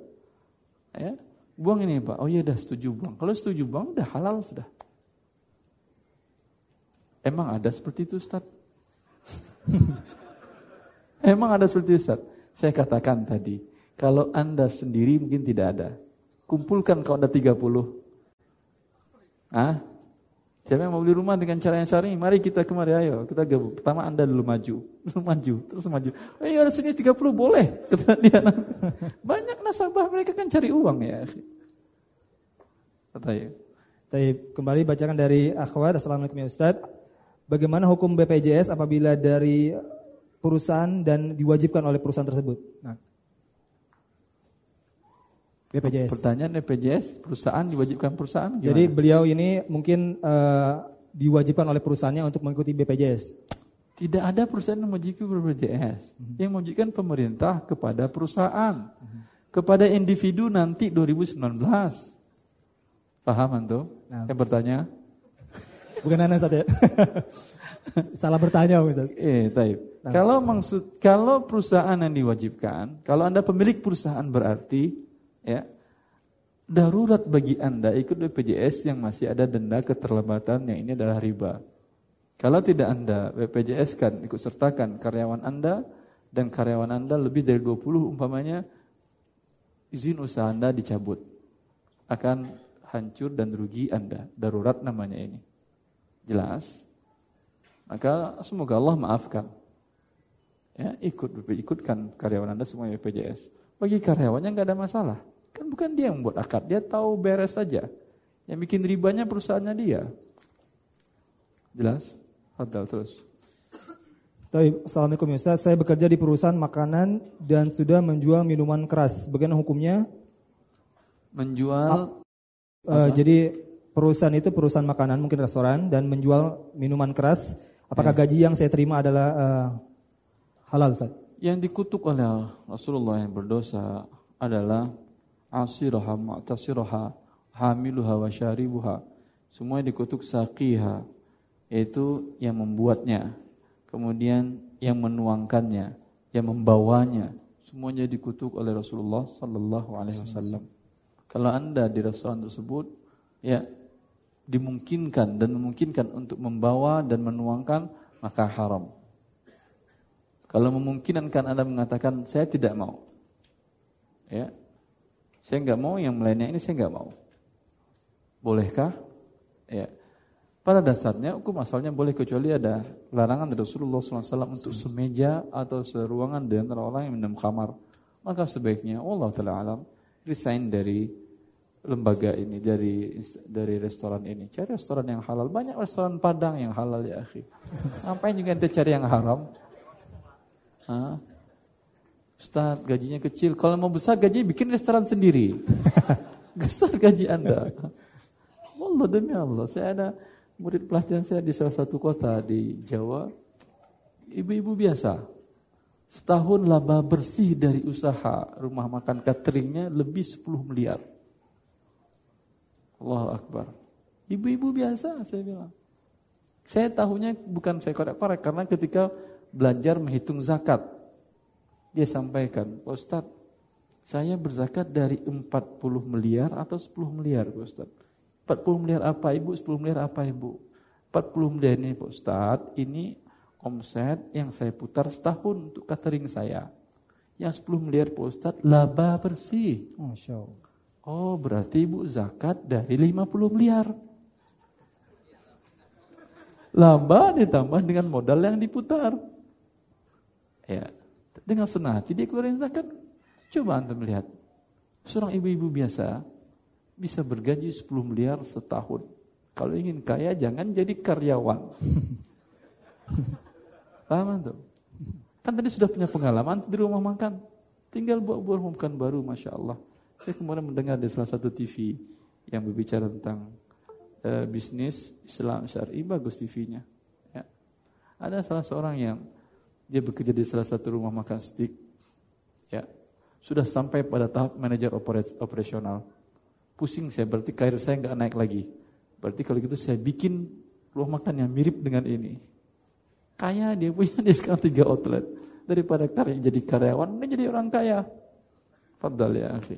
Baik Ustaz, kalaupun kita yang menjadi, uh, kita datang ke restoran, ketika makan, buka menu, ternyata di daftar minumannya ada minuman Ada minuman bir, segala bir. macam. Itu bagaimana Ustaz, hukum kita makan? Tinggalkan rumah makannya, cari rumah makan Padang yang halal. Berarti tidak halal Ustaz ya? Apa, siapa nyuruh antum makan tempat yang bir-biran ini? Sekarang sudah banyak Ustaz, walaupun makanan Sunda atau makan apa yang... Oh iya, Sunda, Sunda, Sunda Taib. Eh, tayo. Masalahnya karena saya orang Padang aja ya. ya Sunda, silakan makanan Sunda Taib. Baik, kembali pertanyaan dari akhwat. Assalamualaikum ya Ustaz. Saya mempunyai karya sebuah eh, jual beli bolehkah menjual beli semacam stiker ataupun kaos yang bergambar makhluk bernyawa? Apakah hasilnya bisa eh, halal untuk digunakan? Insya Allah nanti akan ada kita bahas tentang itu. Tidak halal bagi Anda untuk menjualkan gambar yang bernyawa. Baik, kecuali setelah dihilangkan malamih atau raut wajahnya. Taib, kembali ke Ikhwan. Nah, silakan. Assalamualaikum warahmatullahi wabarakatuh. Assalamualaikum warahmatullahi wabarakatuh. Barakallahu fiik Ustaz. Eh, ada dua pertanyaan Ustaz. Pertama, di kantor itu diberikan fasilitas kartu kredit Ustaz. Eh, Apakah boleh anak mengambil kartu kredit itu atau ditolak Ustaz? sebentar, yang buka kartu kreditnya siapa? Yang nerbitkannya siapa? Kantor atau Anda? Yang buka itu kantor. Jadi Kantor. eh, yang dari- yang nanti membayar bunga ribanya semuanya siapa? kalau bunganya sih denda segala macam katanya sih nggak ada denda, nggak ada biaya tahunan atau Annual fee dong. Annual fee biaya tahunan saja. Itu yang Iya. menanggung biaya tahunan siapa? nggak ada, nggak di untuk karyawan kantornya sini nggak dikasih eh, no, fee fee itu San. Gratis berarti. gratis. Eh, tapi uangnya uang pinjaman. Uangnya uang pinjaman benar San. Dipakai nggak ada pertambahan. nggak ada eh, pertambahannya kalau telat San. Misalnya Ih. Kan tadi saya tanyakan dari awal. ya, eh, Kalau ada persyaratan itu nggak ada beda dengan listrik, PDAM, yang ada riba keterlambatan itu. BPJS juga begitu. nah itu yang pertama San. Yang kedua begini San. Nah, saya Berarti itu- tutup ya, kartu, jangan pakai kartu kreditnya tadi. Ya, jazakallahu khairan, San. Yang Kedua gini San. Makanya tadi saya heran masa tidak ada denda keterlambatan tapi Baik, terus. Eh, yang kedua tuh saya dapat pesanan bikinan baju seragam Ustaz Hmm. dari sekelompok orang. Nah, pesanan ini bunyinya kurang lebih gini, Farid tolong carikan kita penjahit yang bisa bikinan membikin membuat seragam buat kita ini gitu. Ya udah saya Ah. carikan. Alhamdulillah dapat Ustaz. Eh. Dapat. Nah, tapi di situ nah saya saya menanyakan harganya ke tukang penjahitnya. Harganya berapa Pak? Misalnya 100, gitu, 100 ribu satu baju. Ya. Nah, bolehkah saya ngambil untung ke kelompok orang ini? Saya bilang harganya jadi 150. Atau kalau seandainya boleh solusinya gimana Ustaz? Jazakallah khair. Allah barik. Baik. Kalau dia tolong carikan, berarti minta tolong kan ya? Haram ente ngambil keuntungan. Bilang ke dia, saya nggak mau nolong anda. Tapi saya mau ngambil keuntungan. Saya carikan. Ah, ini boleh. Anda deal dengan dia berapa? 100 atau minta tawar lagi 90. Ya, kemudian katakan ke mereka, saya dapat tapi harga 100. Bagaimana caranya? Pak, harga 90 nanti saya bayar. Bila ada saya bawa orang, itu saya yang bayar nanti. Orang itu bayar ke Anda, bukan ke tukang jahit ini. Ini halal. Kalau ingin juga Anda nggak ingin risiko, ingin segala macam, ya bilang ke mereka, saya carikan, tapi berapa fee buat saya? Jelas? Kan saya butuh waktu mencari dan segala macam, ngetes orangnya baik atau tidak, iya kan? Ya. Berapa fee buat saya? Ya udah per lembar buat kamu seribu rupiah. Hah? Jadi Boleh akadnya itu anak dengan penjahitnya jual beli dan anak dengan sekelompok orang ini jual beli juga Ustaz. Ya, Berarti boleh jual beli, beli jasa dia, kemudian jualkan ke mereka jasanya. Pembayarannya bisa tunda, nggak ada masalah. Oh, nggak harus. Berarti anak nggak harus cash dulu sama si penjahitnya Ustaz. Tidak. Iya, Ya. Sama juga ada tanah kosong ingin anda jualkan, tidak harus anda bayar dulu cash. Hotel yang lain. Baik. Ya, ada seorang anak Ustaz, insyaallah. Masya Allah. Boleh saya nanya. Silakan nak. Misalnya kalau saya beli di sebuah supermarket tuh Ah. minimal 35.000 ribu tuh nanti dapat satu stem. Nah, misalnya hadiahnya kalau Belanja 35 ribu dapat stem. ya misalnya dapat satu stiker terus dikumpulin. Kalau Kumpulin kelipatan stemnya. Setiap kalau kelipatan 20.000 ribu ke atas 20.000 ribu Ya. dapat- Terus Tapi ya Tapi nanti hadiahnya kalau udah terpenuhi nanti dapat sebuah Mobil, gitu. dap- bukan mobil, kayak dapat sendok atau piring Piring atau ya. atau atau panci lah. Oh, iya. Tapi kalau setengahnya paling kalau misalnya Nanti kan dapat anda, anda jual ke ibu gitu, mama gitu ya. iya di sebuah Jual ke uminya gitu. pancinya. Ini panci milik saya mas, saya jual itu gitu. halal atau haram ya Halal, uangnya halal, halal. aman Eh, Alhamdulillah halal. Dengan syarat harga barang yang ada stem pada waktu ada program stem ini harga tidak dinaikkan oleh pusat perbelanjaan ini. Murni hadiah dia mengurangi keuntungannya. Tapi kalau dinaikinnya ya berarti di sini bukan murni hadiah. Dari uang-uang yang dinaik harga yang dinaikkan selisih itulah yang dikumpulkan eh, hadiah. Tapi biasanya nggak dinaikin kan ya. Taib. Assalamualaikum warahmatullahi wabarakatuh. Assalamualaikum warahmatullahi wabarakatuh. Setelah Iman mau bertanya, eh, hukum memberikan diskon besar-besaran dalam jangka waktu yang sangat panjang gitu Ustaz. Misalkan ada satu perusahaan A gitu memiliki Ya. modal cukup besar sehingga dia memberikan diskon terhadap satu barang atau jasa Hmm. agak besar dan panjang sehingga eh, harga pasar goyang gitu Ustaz. Terus Eh, apakah ini dihalalkan juga Ustaz? Emang Sehingga kalau harga pasar goyang, siapa yang rugi? Nggak ada kan? Ya, eh, mungkin pembe- eh, penjual yang lain jadi Eh, penjual lain rugi. Ah, ah, Nah, penjual yang, yang lain. untung siapa? Yang untung ya ya customer saat Pembeli. pembeli iya. Banyak mana pembeli daripada penjual? Pembeli saat Eh, boleh. boleh halal saat. Karena rugi se- pihak sedikit, untung pihak yang banyak. Oh, taib taib. Hatib bin Abi al-Balta'ah ketika dia menjual di pasar Madinah di harga barang makanan di bawah harga standar. Ya. Otomatis orang belanja ke dia. Maka Umar melarang dia. Irfa' tarfa'an suqina kata Umar. Angkat hargamu, kalau enggak angkat kakimu sekalian dari pasar ini. Subhanallah, serius ya kalau Umar. Akhirnya Hatib bin Nabil al-Balta'ah pilih angkat kaki dari pasar Madinah, pulang ke rumahnya. Tapi orang tahu murah, tinggal pergi ke rumah dia beli di situ. Tidak ada berarti juga larangan Umar. Maka kemudian Umar datang kepada Hatib al-Balta'ah mengatakan, itu dulu pendapatku. Ya. Tapi kemudian sekarang terserah kamu mau jual di seharga yang kau inginkan terserah. Sehingga kalau kaidah dibuat oleh para ulama, yutahammal ad-dararul khas lidaf'id dararil am. Bila harga mahal yang mendapat keuntungan besar segelintir manusia kaum pedagang. Ya. Bila harga murah yang mendapat keuntungan banyak manusia yaitu kaum pembeli. Keuntungan untuk orang banyak lebih baik daripada keuntungan kepada orang yang sedikit. Allah taala alam. Yang tidak boleh si pemain besar ini dia matikan, dia berikan harga diskon dengan cara yang lama sehingga pedagang lain mati. Setelah pedagang yang lain mati, maka dia monopoli harga semaunya dia. Ini haram seperti ini. Tapi kalau dia memang ingin memberikan nilai harga murah, tujuannya agar para pedagang lain juga ingin memberikan harga murah sehingga perputaran barang cepat di tengah masyarakat sebuah hal yang halal dan bagus sekali. Sehingga Ali pernah masuk ke pasar Kufah dan mengatakan, "La taruddu qalilar ribhi fatuhramu katsiruha." Wahai para pedagang, jangan kalian tolak keuntungan yang tipis. Khawatir Allah tidak memberikan kepada kalian keuntungan yang banyak. Baik. Taib.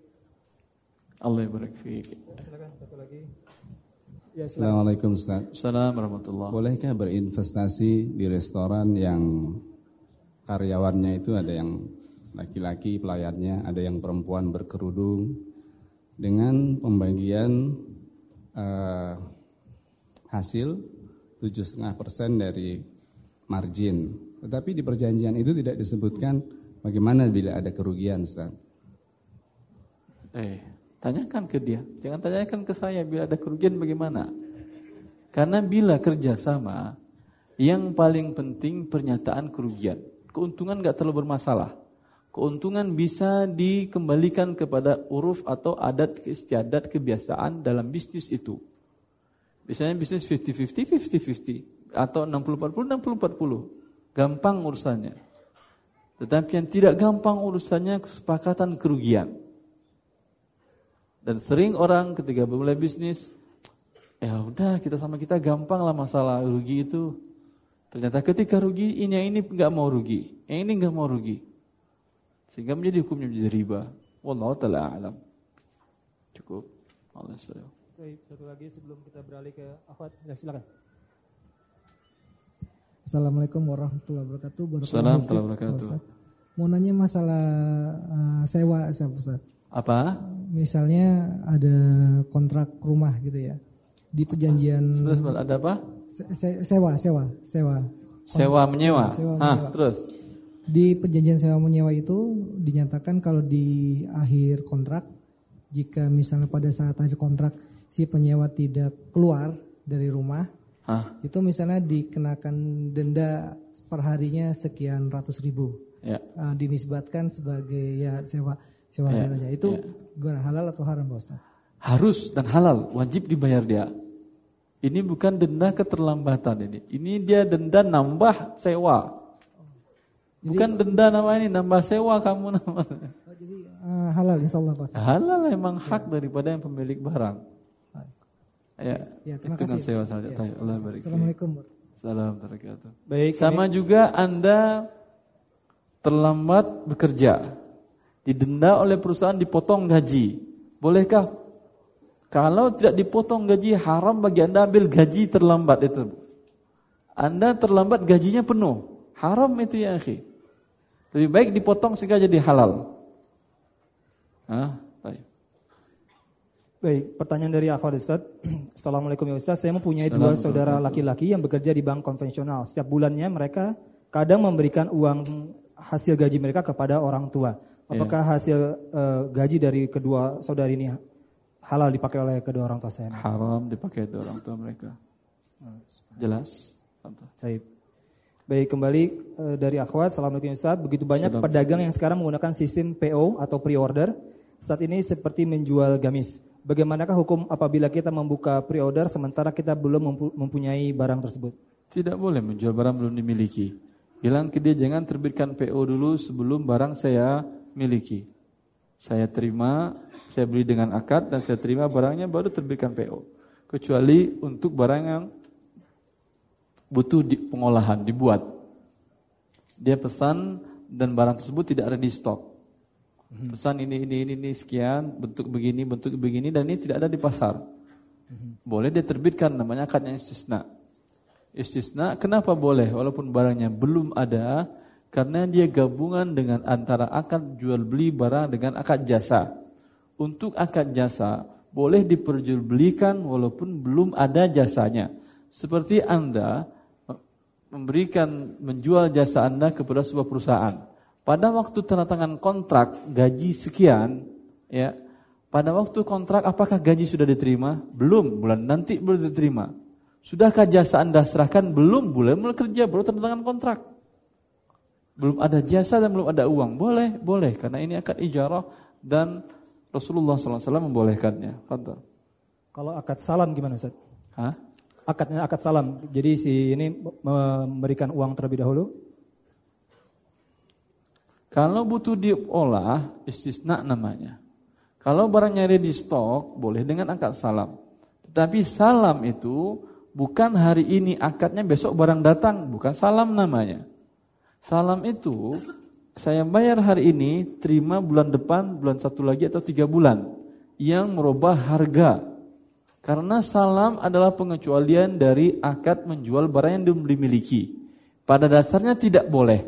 Dia dibolehkan berdasarkan nas dengan hikmahnya si penjual ya mendapatkan uang cash bisa dia putar untuk modal.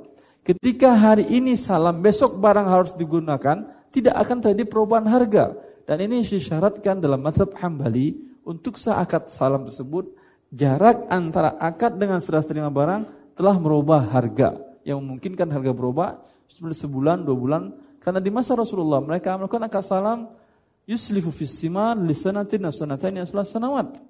Yaitu setahun, dua tahun, tiga tahun. Bayar cash sekarang, korma tahun depan diterima. Harganya lebih murah atau lebih mahal? Pasti lebih murah karena selama setahun ini si penjual berhak memutarkan uang untuk apa saja. Bisnis apa saja. Dapat modal dia. Kewajibannya hanya menyerahkan korma tahun depan. Berarti lebih murah pembayarannya. Ya. Tapi kalau sama seperti umpamanya, hari ini bayar besok barang datang, berubah nggak harga? Tidak. Ini termasuk menjual barang yang belum dimiliki, bukan salam namanya. Wallahu taala alam. Baik, sekian Ustaz. Allah barik. Kembali pertanyaan dari akhwat, bagaimana hukum jika kita mengendorse atau mempromo eh, apa? Mengendorse, mengendorse, mensponsori, mensponsori produk kita kepada orang kufar. Apa? Gak paham saya. Apa? Jadi eh, si penanya ini mempunyai produk dan mensponsori orang kufar untuk memakai produknya Ustaz. Sponsori apa? Produknya tidak disebutkan Ustaz. Jadi dia mengendorse produk kita kepada orang Nasrani. Promosi misalkan misalkan dia punya kaos nanti dipakai oleh orang kufar tersebut dan menjadi laku mungkin atau eh, pakaian muslimah dipakai Nasrani begitu? eh, ini boleh. Kalau Nasrani Nasrani boleh. Kalau bukan pakaian muslimah Ustaz? Hah? Bersifat misalkan kaos ya pakaian umum, umum. Nah, eh boleh, enggak ada masalah. Tidak masalah Ustaz. Ya, Baik. Kembali dari akhwat, Assalamualaikum ya Ustaz jika kita mempunyai atau memegang uang arisan, uang kantor atau uang orang lainnya di saat tertentu menggunakan uang tersebut. Saya ulangi Ustaz. Ha. Jika saya memegang uang arisan atau uang kantor. Anda megang uang arisan atau uang kantor. Nah, terus lalu uang itu terpakai, digunakan. Terpa Tapi Anda pakai. Dipakai. Terpakai itu nggak sengaja kan Anda pakai. Tulisannya begitu Ustaz. Nah, terus. Tapi nanti nominal tersebut diganti. Diganti. Bagaimana hukumnya Ustaz? Haram. Haram. Karena Anda berkhianat amanah.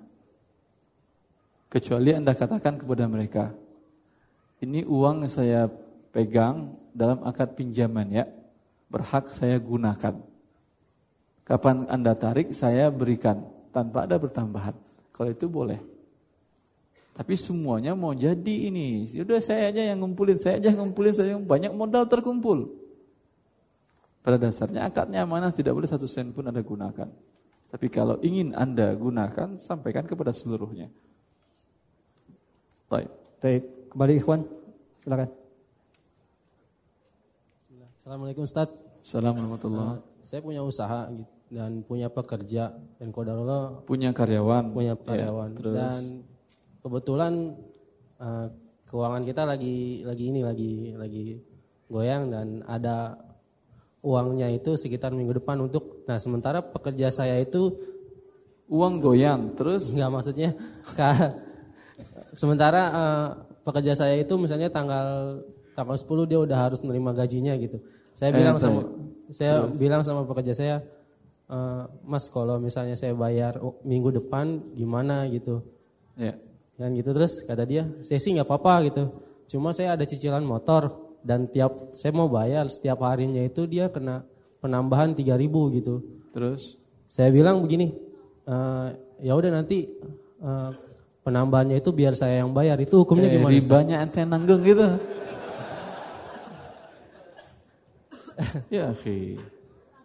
Terus solusinya gimana? Ini belum berjalan sih Stat, baru ya, Allah barik fik. Sampaikan ya. ke dia, "Mas, kalau bisa hentikan ribanya. Jangan bayar bunganya." Jelas. Cicilannya pokoknya saja dibayar, bunganya jangan. Itu bagus Anda. Tapi sekarang Anda membayar bunga ribanya jangan. Suruh dia berhenti, mantap sekarang Anda mau bayarin. Tapi, maka berikan haknya dia pada tanggalnya. Paham itu? Kalau keadaannya sudah seperti ini gimana Ustaz? Kalau keadaan seperti ini Allah mudahkan usaha Anda. Ya. Kalau perlu Anda jual aset, jual aset, ini hak orang. Jangan zolimi mereka. Karena gara-gara kezoliman Anda, dia berbuat riba jadinya.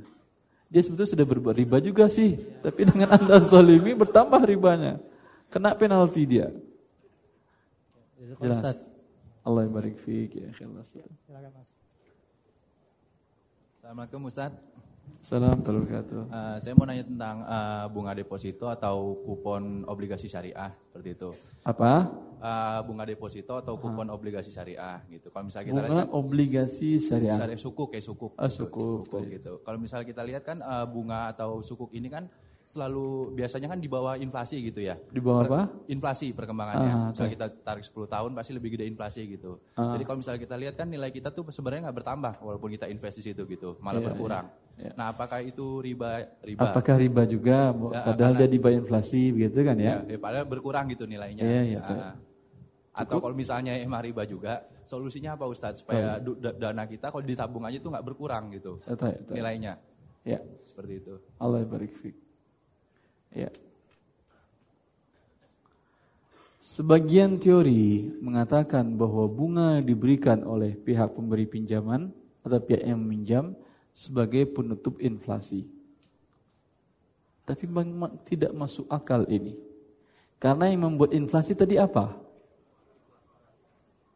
Riba. Sekarang riba digunakan penutup riba lagi. Kapan selesainya? Tidak akan pernah selesai ini. Ya, maka tidak benar kalau dikatakan bahwa riba itu boleh sebagai penutup inflasi. Kemudian yang menyebabkan inflasi siapa? Apakah yang minjam uang sehingga harus dia menanggung? Hah? Kalau umpamanya kelalaian dia berkurang uang itu dia ditambahkan. Sekarang apakah dosanya dia sehingga dia harus menanggung bunga inflasi, harus menanggung inflasi? Kezaliman atau tidak? Kezaliman dia ya. Lalu pertanyaannya bagaimana mengatasi uang? Kalau dipegang saja pasti akan terkena inflasi. Seperti yang dianjurkan oleh Umar bin Khattab radhiyallahu taala anhu kepada orang-orang yang memegang harta anak yatim. Harta anak yatim, umpamanya seorang wafat. Dia punya anak laki-laki, punya istri, istri satu, anak laki-laki satu. Tidak ada ahli waris yang lain. Dia wafat meninggalkan uang sekitar 800 miliar. Andai ya. Maka untuk istri seper delapan. Dapat berapa dia? 100 miliar. Untuk anak yang baru yang lahir ini umurnya cuma 3 tahun. Ya. Berapa untuk dia? 700 700 miliar, kan 800 miliar semuanya. 700 miliar uang anak ini dipegang oleh orang yang terdekat dari walinya. Adik dari bapaknya kah, kakeknya kah, ya, yang bisa mengontrol mendagangkan uang ini. Umar mengatakan kepada orang yang memegang uang harta anak yatim, "Ittajiru amwalal yatama la ta'kulha sadaqah." Uang anak yatim 700 miliar tadi jangan disimpan. Putar. Beli barang jual, beli barang jual, beli barang jual. Kalau tidak habis dia dimakan zakat. Zakatnya berapa? Dua setengah persen kan? Dua setengah persen dari 700 miliar berapa? Hah? Banyak lah ya. banyak betul banyak. Sampai 20 juta. Hah? Iya kan ya? Sampai 20 juta. Setahun. Berarti berkurang nanti berarti 680 lagi tinggal. Tahun depan kena lagi zakat. Dua setengah persen lagi. Berapa tinggal? Kurang lagi sekitar 20 juta lagi. Tahun depan kena lagi. Sampai anak itu dewasa 15 tahun berapa kali zakat sudah. Tapi kalau diputar, zakat memang akan keluar juga. Tetapi pertambahan keuntungan dari diputar sampai kadang 100%, 200%, 300%, sampai 1000 terkadang. Maka ini hikmah zakat di sini kelihatan luar biasa. Tujuannya agar orang tidak menyimpan uangnya. Paham itu? Tujuan orang bikin inflasi juga begitu. Sengaja inflasi kami buat agar uang tidak disimpan orang. Disimpannya di bank karena dapat bunga penutup inflasi. Mereka mengatakan terus terang mengatakan demikian. Tetapi sebetulnya belum tertutup inflasinya. Tutup inflasi dengan dibisniskan, bukan dengan disimpan di bank. Paham Anda? Cukup. Jadi eh, kalau mis- eh, saya jadi eh, yang itu kenanya di ribanya atau zolimi menzolimi jadi. Kena semuanya, riba Kena iya, semuanya, zolim ya. iya Oke. semua. Thank you, Allah barik. Duduk. Assalamualaikum warahmatullahi wabarakatuh. Salam warahmatullahi wabarakatuh ya. Nama saya Rasin. Saya ingin bertanya, yang saya tahu uang hasil bunga tabungan itu boleh kita gunakan untuk membangun fasilitas umum ya Ustaz ya. Untuk apa? Fasilitas umum. Itu boleh setelah rekening Anda tutup. Atau setelah persyaratan bunganya Anda coret. Kalau masih ada persyaratan ini terus berdosa riba terus ini. Iya. Kasusnya begini Ustaz. Ah, Eh, kasusnya gimana? Taib. Dana BPJS misalkan Ustaz ya. Ah, dana BPJS. Eh, kita ambil full, kemudian kita tahu bunganya sekian gitu. Nah, bunganya ini kita gunakan untuk bangun infrastruktur umum gitu Ustaz. Nah, akan tetapi eh, infrastruktur itu ada nilai manfaatnya buat pribadi kita juga Ustaz. Misalkan gini, kita bangun eh, drainase di depan rumah kita gitu Ustaz. Atau bangun lampu penerangan jalan di depan rumah gitu. Boleh nggak itu Ustaz? Boleh. Boleh. Kan, kan rumah Anda aja deh terangnya jalan, deh terangnya juga. Jazakallah khair. Allah barik fiik. Assalamualaikum warahmatullahi wabarakatuh. Assalamualaikum warahmatullahi wabarakatuh. Uh, Ustadz, saya mau bertanya. Jadi saya ini kan PNS Ustadz. Ya. PNS di Bea Cukai. Eh, masya Allah, resign sekarang ya. Sudah, sudah paham saya jawabannya. Resign. Resign. Kalau hartanya tercampur tuh Ustadz ya? Karena, Apa? Karena tercampur antara pelayanan sama harta Bukan, mengambil. bukannya akhi. Rasulullah mengatakan, La yadkhulul jannata sahibu maksin. Tidak masuk surga orang yang menarik pajak dan bea cukai. Antum masuk surga atau tidak? Diriatkan oleh Abu Daud dan disesuaikan oleh banyak para ulama. Kalau anda ingin masuk surga, resign. Masalah rezeki anda, masalah masa depan anda, Allah yang jamin. Nah, Cukup. Jazakallah khairan Ustadz. Allah barik fiik ya akhi. Masya Allah, saya menghormati beliau, jantan beliau ya akhi. Ya, Assalamualaikum Ya. warahmatullahi wabarakatuh. Assalamualaikum Ustaz. Jantan beliau mengaku bahwa telah terlanjur. Memang orang semua orang menginginkan posisi beliau itu, saya yakin. Untuk masuk itu tidak gampang. Hanya anak-anak pintar yang bisa masuk ke sekolah tersebut. Ya. Tapi sayang karena dia sesuatu yang haram, anak-anak pintar ini kepintarannya digunakannya untuk yang haram. Kalaulah Anda gunakan, bawa ke Tanah Abang sana, kaya Anda dan halal. Itu bagus. Allah barik fiik. Fadal. Ya, Assalamualaikum Ustaz. Assalamualaikum warahmatullahi wabarakatuh. Uh, Ustaz saya mau nanya, saya kan buka uh, usaha gitu ya, Ya. tapi secara online. Uh, Apa? uh, saya buka usaha tapi secara online, Ah, sewa jasa, rental. Nah kita lagi pengen Rental dengan secara online. Iya, rental Barang mo- barang Anda atau barang orang lain? barang uh, ba- uh, kita nyewa mobilnya gitu. Eh, pada saat Anda sewakan sudah disewa dulu atau belum? Wah udah disewa dulu. Saya ulangi, pada saat an- ada orang ingin nyewa dari Anda, Uh-uh. pada waktu itu sudah Anda sewa barang atau belum? Udah. Alhamdulillah boleh. Nah terus Ustaz gini Ustaz, uh, kan karena keluar negeri, nah pembayaran pembayaran itu kan menjadi Karena apa? Karena uh, customer kita dari luar negeri, itu Ah. kan pembayaran kan menjadi uh, suatu yang ini ya Ustadz sensitif karena pertama mereka rata-rata maunya dengan kartu kredit atau PayPal. Yang kedua kita udah pengen nyoba multi currency dari OCBC, tapi uh, saya baca dari buku karangannya Ustadz itu nanti kena riba bai. Riba Uh, apa? Karena uh, ini Ustadz uh, perbedaan waktu kan misalkan dia booking hari ini, terus currency-nya beda gitu hingga akhirnya dia bayarnya beda itu. Dia booking hari ini terus Uh, terus dia misalkan makainya uh, 10 hari yang akan datang gitu. 10 hari yang akan datang. Nah, kan nilainya berubah Ustadz. Misalkan pembayaran kita pakai dolar gitu ya. Enggak enggak saya. Menju- menyewakan ke dia pakai dolar atau rupiah? Dolar. Dolar. Uh-uh. Dibayarnya pakai dolar atau rupiah? Dolar. Dolar. Terus nggak ada masalah. Terus kalau sistem uh, itu uh, kartu kredit itu sama PayPal itu itu boleh nggak Ustadz? Dia yang berdosa. Oh kita nggak apa-apa jadinya? Enggak maksudnya uh, Antum kan nggak pakai kartu kredit, dia bayar ke rekening dolar Anda melalui kartu kredit kan ya? Iya. Kalau ke rekening dolar ada pertambahan nggak? Nggak ada kan? nggak ada. Nggak ada, itu lihat. Oh gitu. Terus Ustadz kan iya gini- lihat, subhanallah. Rekening dolar itu nggak ada pertambahan, kurang yang ada. Nggak ada bunganya, itu halal itu rekening itu. Masya Allah rekening halal Anda punya. Alhamdulillah. Terus Ustadz gini Ustadz kita kan sistemnya bagi hasil Ustadz ya. Dengan Eh, siapa bagi hasil? Ada investor-investor gitu Ah, 70 30 70 buat eh, yang ngelola 30 buat investor tergantung jumlahnya. Nah, eh, investornya tiga orang. Tapi di sini perjanjiannya kalau misalkan rugi itu pembagian kerugiannya itu 50 50 itu halal apa haram? Haram. Hah?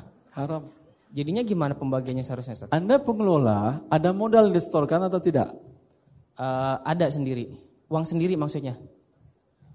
Berarti ada modal distorkan, bulan investor juga ada. Iya, jadi eh, ada dua bagian 70% Dari modal aset ini, modalnya, modal Anda berapa, modal investor berapa? eh, modal kan 70 30 modal saya 10%, yang lainnya 20%, 20% itu investasi. Modal Anda cuma 10%. Tapi iya. Modal Anda 10%, tapi Ah. Anda menunggu kerugian 50%. Eh, iya, bukan 50 dibagi 3 berarti Ustaz. 30. Iya, 33. Berarti 20 dari modal mereka terjamin karena Anda menanggung 230. Berarti ini riba. Jadi bagaimana sistemnya seharusnya? Sistem yang seharusnya kerugian ditanggung berdasarkan modal yang distorkan. Modal Anda 10 berarti Anda menanggung kerugian hanya 10% saja. Kerugian Anda sebagai pengelola tidak dapat gaji karena rugi. Oke. Kerugian mereka sebagai pemilik modal berkurang uangnya. Jelas? Oke.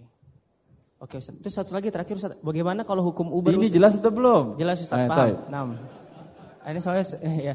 Terus eh, ini Ustaz apa kan ini lagi ngetren Ustaz bisnis Uber gitu. Uber kan Bisnis pemba- apa? Uber Uber. Atay. Nah, U- Uber itu kan ada pembayarannya dua, ada cash dengan ada eh, kartu kredit. Nah, itu bagaimana bagi si supir Uber itu eh, nerima uangnya itu kalau misalkan dianya dari sistem kartu kredit Ustaz. Jazakallah khair. Assalamualaikum. Dia kalau bayar kartu kredit ada mesin edisinya kan ya? Ada.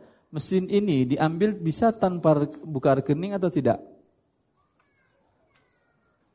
Perusahaannya menyediakan kan ya? Perusahaan menyediakan gak ada masalah. Dia bayar dengan kartu kredit pinjam uang dengan cara riba boleh atau diterima terima uang itu tidak? Boleh.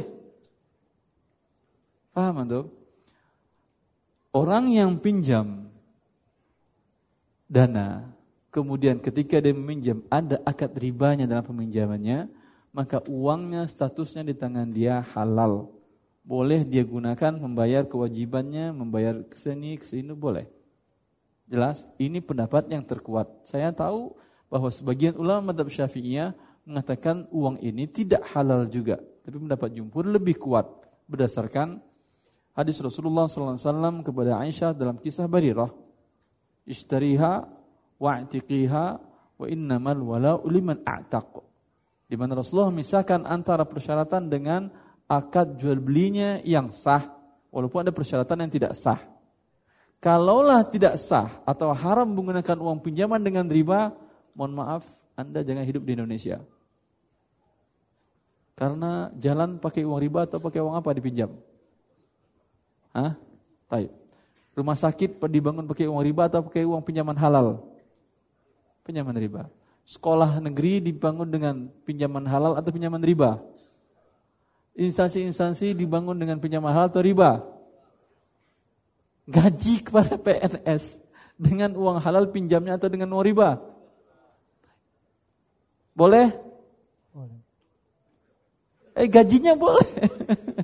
gajinya boleh semua fasilitas halal Anda gunakan. Yang berdosa yang membuat ribanya itu. Siapa yang bikin riba? Terserah mereka dia yang bikin riba. Dia yang bikin pinjam uang dengan world dengan cara riba, dia yang berdosa. Uang yang didapatkannya dengan cara riba dan digunakan untuk kepentingan umum halal bagi mereka. Jelas? Jelas? Allah barik. Baik, Ustaz, mungkin ini pertanyaan terakhir Ustaz. Betul Bagi sekali. yang mau bertanya mungkin bisa berjumpa kembali bulan depan. Jadi siap-siap di belakang mic. Eh, siap-siap belang depan belakang mic. Ya. Dan ini Afwan bagi yang telah menulis pertanyaan untuk Ustadz bagi ikhwannya. Ini juga Tadi- siap-siap bulan depan hadir, dengarkan jawabannya bulan depan. Karena juga tadi sudah disampaikan untuk ikhwan di mic. Jadi mohon maaf sebelumnya dan mungkin Ustadz ada ikhtitam. Nah. Ya, semoga apa yang kita sampaikan ini bermanfaat ya dan semoga bisa mem- membantu kita untuk mendekatkan diri kepada Allah Jalla fi'ula, mendapatkan kebahagiaan dunia dan akhirat. Aqulu masta'un wa asta- ma tasma'un wa astaghfirullah wa lakum muslimin. Aqulu qawli hadza astaghfirullah. Assalamualaikum warahmatullahi wabarakatuh.